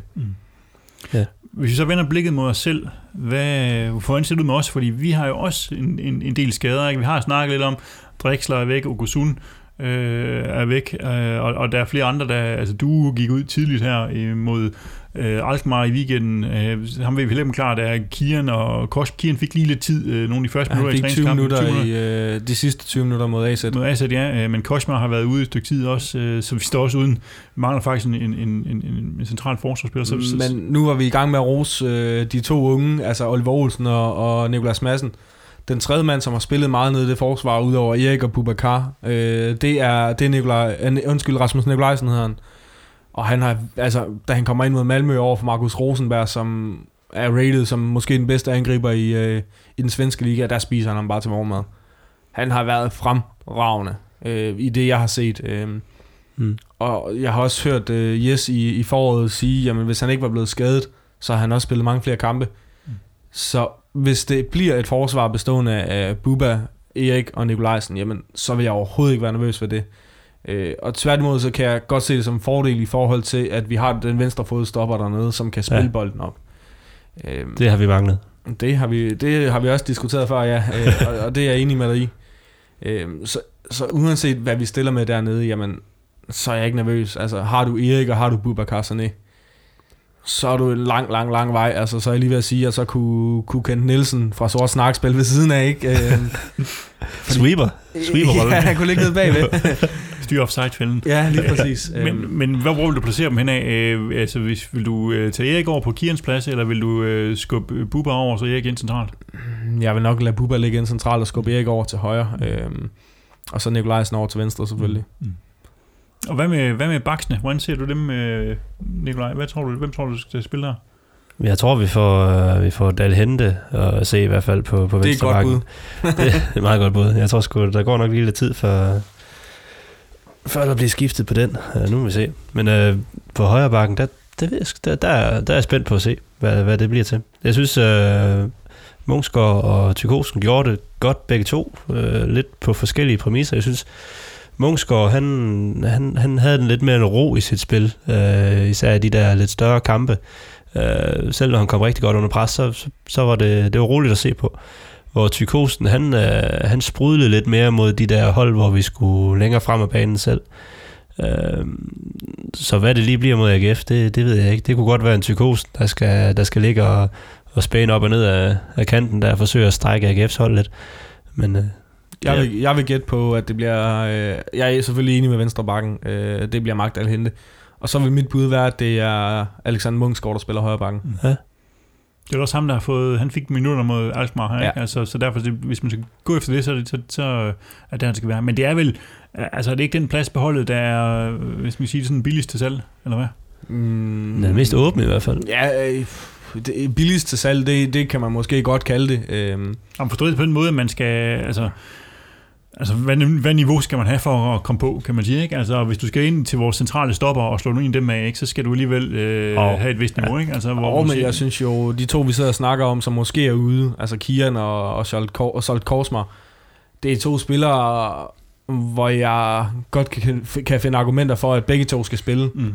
Øh, Så jeg synes jo ikke, altså jeg synes jo, vi har så meget kvalitet i truppen, at det er egentlig lige meget, hvilken plads man snakker, Mm. der er en ude på bænken, som er i hvert fald næsten lige så god som dem, der spiller inde på banen. Ja. Øhm, Og så de der ekstra 10% sult for at komme ind på banen, kan så gøre op for det næsten. ikke? Altså, Præcis.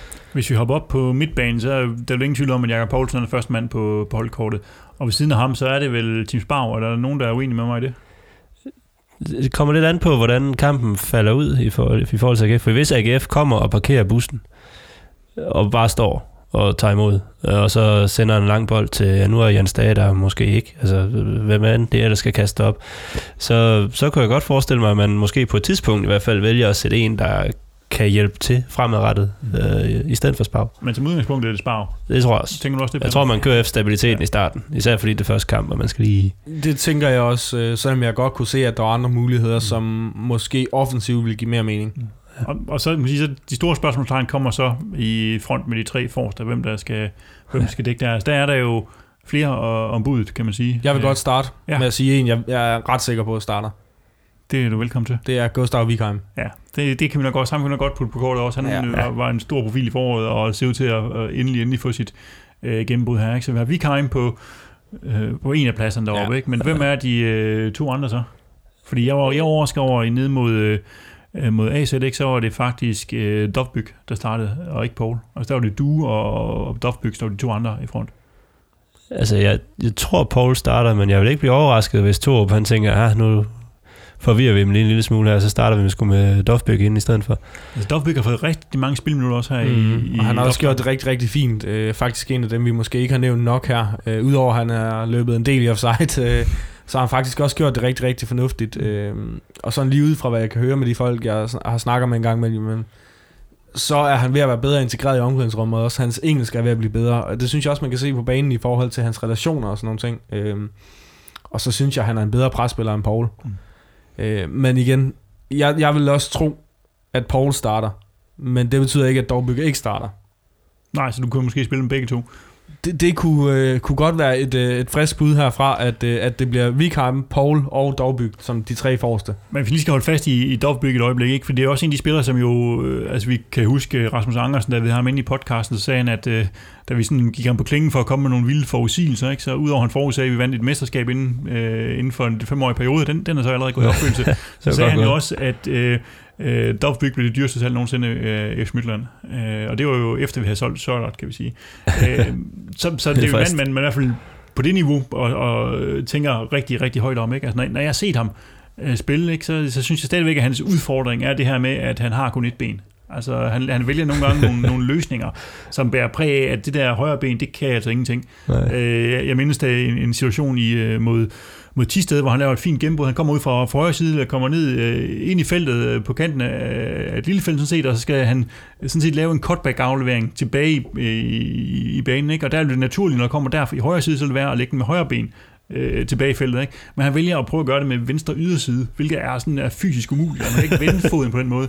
Øh, og det lykkes heller ikke, og det ender med, altså, men der er nogle af de der situationer, hvor jeg siger, at han, der er noget der at sige, at han bliver for forudsigelig, og han bliver, bliver for hæmmet i forhold til, at han kun kan med et ben. Så det er jo noget af det, man skal have... Øh, ja, man havde han kun med begge ben, så han havde ikke spillet i Midtjylland. Altså, så havde vi ikke kunne hente ham, fordi så havde det været endnu større klubber, der ville hente sådan spiller. Øh, og, og jeg synes ikke, hans, eller hans højre ben er så forfærdelig, som du gør det til. Situationen, du snakker om, så jeg også godt. Og jeg kan også huske, at i situationen sagde til dig, om du nogensinde har hørt om ham, der er Ricardo Quaresma.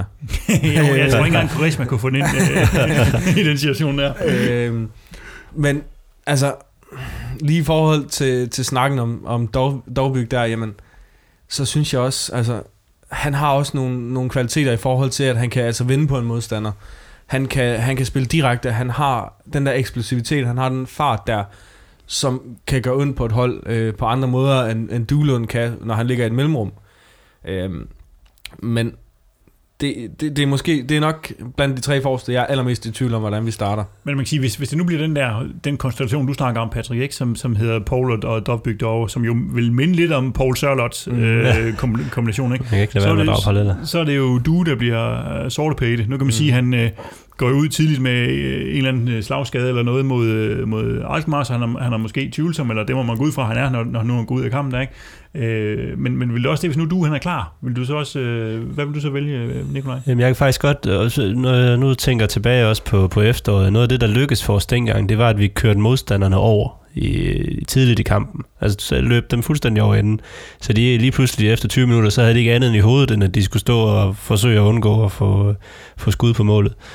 Så hvis man gør det fra starten af kampen med sådan en som, som, som Artyom og, og, og Paul og, og Vikheim, der, der raserer deroppe, og så kommer der en hel masse løb fra vores bakker forhåbentlig og, og, og presser op på os, så kan det godt være, at man får dem kørt, så, så det kan det godt være, at vi måske ikke får så mange mål ud af dem, fordi det, men, men man får sat et mindset i deres hoved om, at vi tager det toppen af deres optimisme for det første, og så får vi dem kørt ned i sænk, og så, og så når de er kørt træt, jamen, så kan vi måske få en, få en tekniker ind til de små rum, som, som Duelund, eller noget i den duer, ikke, som så kan, kan udnytte, at spillerne måske hen i anden halvleg er, er kørt fuldstændig i sænk.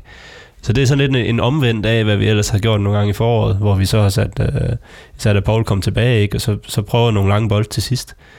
Der kunne jeg faktisk også se, det, se lidt det fede i at lave, lave den omvendte. Men, Simpelthen køre dem træt, og så- kom- Ja. Det, det kan jeg også se ideen i. Øhm, men jeg tror, det det kommer mest an på, det er egentlig, hvad trænerteamet tror, at AGF kommer med. Ja. Ja. Altså, fordi hvis trænerteamet tror, at AGF kommer for at skulle spille offensiv fodbold, og bare komme fremad, jamen, så kunne Duelund måske i højere grad give rigtig god mening. Ja. Kontra hvis AGF, de kommer for bare at, at stille sig ned, altså at leve på omstillinger, jamen, så kunne Dovbyk måske give endnu bedre mening end Duelund i den situation. Øhm, så det kommer nok meget an på, hvordan trænerteamet de læser AGF, og hvad, hvad Ja. de, øh, de gætter på, at AGF kommer med. Og, og normalt vil jeg øh, gå med at sige, at øh, startopstillingen i den første turneringskamp bliver det samme som i den sidste træningskamp, fordi det er der, træneren prøver det af. Men det, jeg kan være lidt i tvivl om med den her AZ-kamp, det er, hvad det har været en træningskamp med henblik på. Altså, har det været med henblik på øh, AGF, eller har det været med henblik på øh, europæisk. At vi regner med, at vi kommer under pres i europæisk, så du skal have en Ja. modstander, der var dygtig, som kunne presse os og sige, hvordan, hvordan klarer vi det? Og der tror jeg, der hælder jeg til at tro, det faktisk var det, Ja. man har testet der, mere end det er AGF, man har forberedt sig på, fordi man, altså kampbilledet er trods alt noget andet mod, forventeligt noget andet på hjemmebane mod, øh, mod AGF, end på udebane mod Astana. Ja, det bliver noget helt andet. Øh, Så, så, så, jeg, jeg tror mere, at den her øh, Alkmaar-kamp var et forsøg på at sige, når vi skal møde en dygtig europæisk modstander, hvordan står vi så, hvordan fungerer vores øh, pres og sådan noget. Ikke? Mere end det var at sige, nu skal vi være skarpe på, hvordan AGF spiller, og hvordan har vi planlagt at spille der. Så, så det åbner i hvert fald for mig sådan øh, flere muligheder for, at der kommer en anden, altså flere roteringer i, i startopstillingen, end jeg normalt ville forvente. Øh, fordi normalt vil jeg sige, at det er, den- man prøver selvfølgelig dem, der skal spille øh, næste søndag. Ikke? Øh, Men det er jo heller ikke urealistisk, altså hvis vi, hvis vi siger, at Duelund er klar, at, at det bliver den opstilling, vi så mod, mod, mod AZ, mm. som starter på lørdag mod AGF. Mm. Så det er jo heller ikke urealistisk. Øhm, så der, der er mange muligheder, og øh, jeg tror meget kommer, som jeg lige sagde, altså det kommer meget an på, hvad, hvad de tror, at AGF kommer med. Det er også derfor, det bliver så fedt at komme på stadion her i starten. Altså, der er det jo et kæmpe store spørgsmålstegn, om hvad fanden man kommer til at se på banen. Men uh, Ja. Det, ja. Øh, og hvad der kommer på bænken, det synes jeg også øh, er interessant lige nu, fordi ja, som vi snakkede om til at starte med, altså vores truppe er voldsomt bred. Altså, hvis vi siger, at Rilvan og, og Drexler er ude, som er det, jeg mener, Jes Thor var udtalt til Herning Folkeblad, Mm. øh, så er der, så er der, lad os sige, 40 spillere, altså, og af de 40 spillere er der måske 24, som alle sammen kan gå ind i Superligaen og gøre en forskel. Ja, ja, og vi har slet ikke, altså en spiller som Frank kan vi slet ikke snakke om, fordi han, Nej. han har ikke været med her i, med i opstarten, ikke? eller Rilvan, for den sags- nu har vi snakker om, han er skadet, ikke? Men, men det er jo spillere, som, som altså Frank var en, der var øh, afgørende i foråret, ikke? men Ja. som vi bare i øjeblikket slet ikke taler om i den her optakt, fordi at Jamen, han har bare ikke været, været med, og der er så mange andre at snakke om øh, Ja. ham, kan man sige. Ikke? Så, så der er jo den her voldsomme bredde, når, når og hvis alle bliver klar på et tidspunkt, ikke, hvor man siger, jamen, jamen, hvem er det egentlig, der skal sidde på bænken? Altså, det bliver også et, et kæmpe puslespil. Øh, Jeg er sgu glad for, at jeg ikke er yes i forhold Ja, til det- bare, altså, det er, jo- det er jo slemt nok øh, som, som træner at skulle sige, jamen det er I, jeg er 11, der starter. Så er der altid, normalt i hvert fald, en 4-5 spillere, som er utilfredse. Men lige pludselig, så står han altså og skal udtage 18 mand. Og han Ud af vil 40. stadig have en 10-12 spillere, som mener, at de også burde være med, ikke? Ja. Men, det, men det er trods alt ikke det værste problem, man kan som træner. Nej, nej, det, det, det er rigtigt. Det, jeg tror, det er egentlig problem, man, man sådan hellere vil have, end, øh, end, end så mange andre. For eksempel alle de problemer, som AGF's træner de sidste 20 år har haft, for eksempel. Hvad er det for træner, noget? eller hvad sagde du? Sagde du trænere? ja, ja, ja, ja. Godt, vi skal øh, slutte det her af med, og vores sædvanlige øh, og øh, altid præcise bud på resultatet, det plejer vi at være super, super skarpe til. Jeg ved ikke, om I er gået i træningslejr med sådan VM-tips eller sådan noget, så, så I nu kan ramme. Så øh, Patrick, hvad bliver resultatet af kampen? Vi vinder 4-1. Nikolaj, er du lige så øh, mål øh, optimistisk? 3-0. To mål i anden halvleg. Ja, vi kommer bagud, ligesom vi gjorde i alle træningskampe. Så, så skruer vi fire de sidste 60 minutter. Åh, ja, det kan jeg ikke rigtig gå ind i. Jeg, øh, jeg tror, den ender øh, 2-0. Stille og roligt, clean sheet, et par døde bolde, sådan hjemme. Altså Super. uanset hvem af os, der får ret, så kan jeg godt leve med det. Som sædvanligt har vi også øh, spurgt Steinland om, hvordan han regner med, at kampen udvikler sig. Jeg håber, at vi scorer fire minutter i overtid, det afgørende mål. Så lover jeg, så løber jeg nøgen på banen nærmest. Derfor det, så bliver det vildt. Vi nærmer os afslutningen af denne første omgang i Sort Snak i den nye sæson, men inden vi slutter, skal vi i traditionen tro nå en anekdote fra de gamle dage. I denne uge fortæller Ove Petersen om sin værste kamp som træner for FC Midtjylland. Jamen, det er jo lidt af et spinkelt grundlag, fordi at uden at have big nose, så, så vandt vi stort set alle vores kampe, så der var jo ikke ret mange mareridt øh, i den tid, jeg var i Midtland, fordi vi rykker suverænt op stort set uden ret mange nederlag, og, og vi bliver nummer 4 og 3 i, i, i, i Superligaen, ja. så, så egentlig så, så, så er der ikke noget, men, men ved at man vinder så meget, så kan jeg huske, at vi spiller mod øh, Sporting Lissabon i Europacupen øh, på Silkeborg stadion, for vi havde jo ikke selv en, en stadion. Nej, jeg husker det. ja, og der, øh, jamen, der spiller vi faktisk rigtig godt i første halvleg og, og burde være foran og sådan ting, og så lige pludselig så, øh, så står der altså 3-0 til dem øh, ud af ingenting, øh, og de har en Mario Chadel, Chadel øh, kan jeg huske, og, og han scorer så et par mål, øh, så det, det var egentlig en kæmpe skuffelse, fordi vi, vi troede jo selv, at at vi kunne godt banke dem også, øh, nu når vi kunne slå alle andre, og vi var også tæt på det, og så alligevel, så står man og har tabt 3-0, så, så det var egentlig en stor skuffelse. Dermed er det slut med Sortsnak for denne gang. Husk, at du kan følge os på Facebook og Twitter under profilen Sortsnak Podcast, ligesom det er muligt at sende input og feedback på hashtagget Sortsnak. Vi udkommer igen om to uger, og inden da kan du nå at se FC Midtjylland spille to gange. Tak fordi I lyttede med. Vi ses på stadion.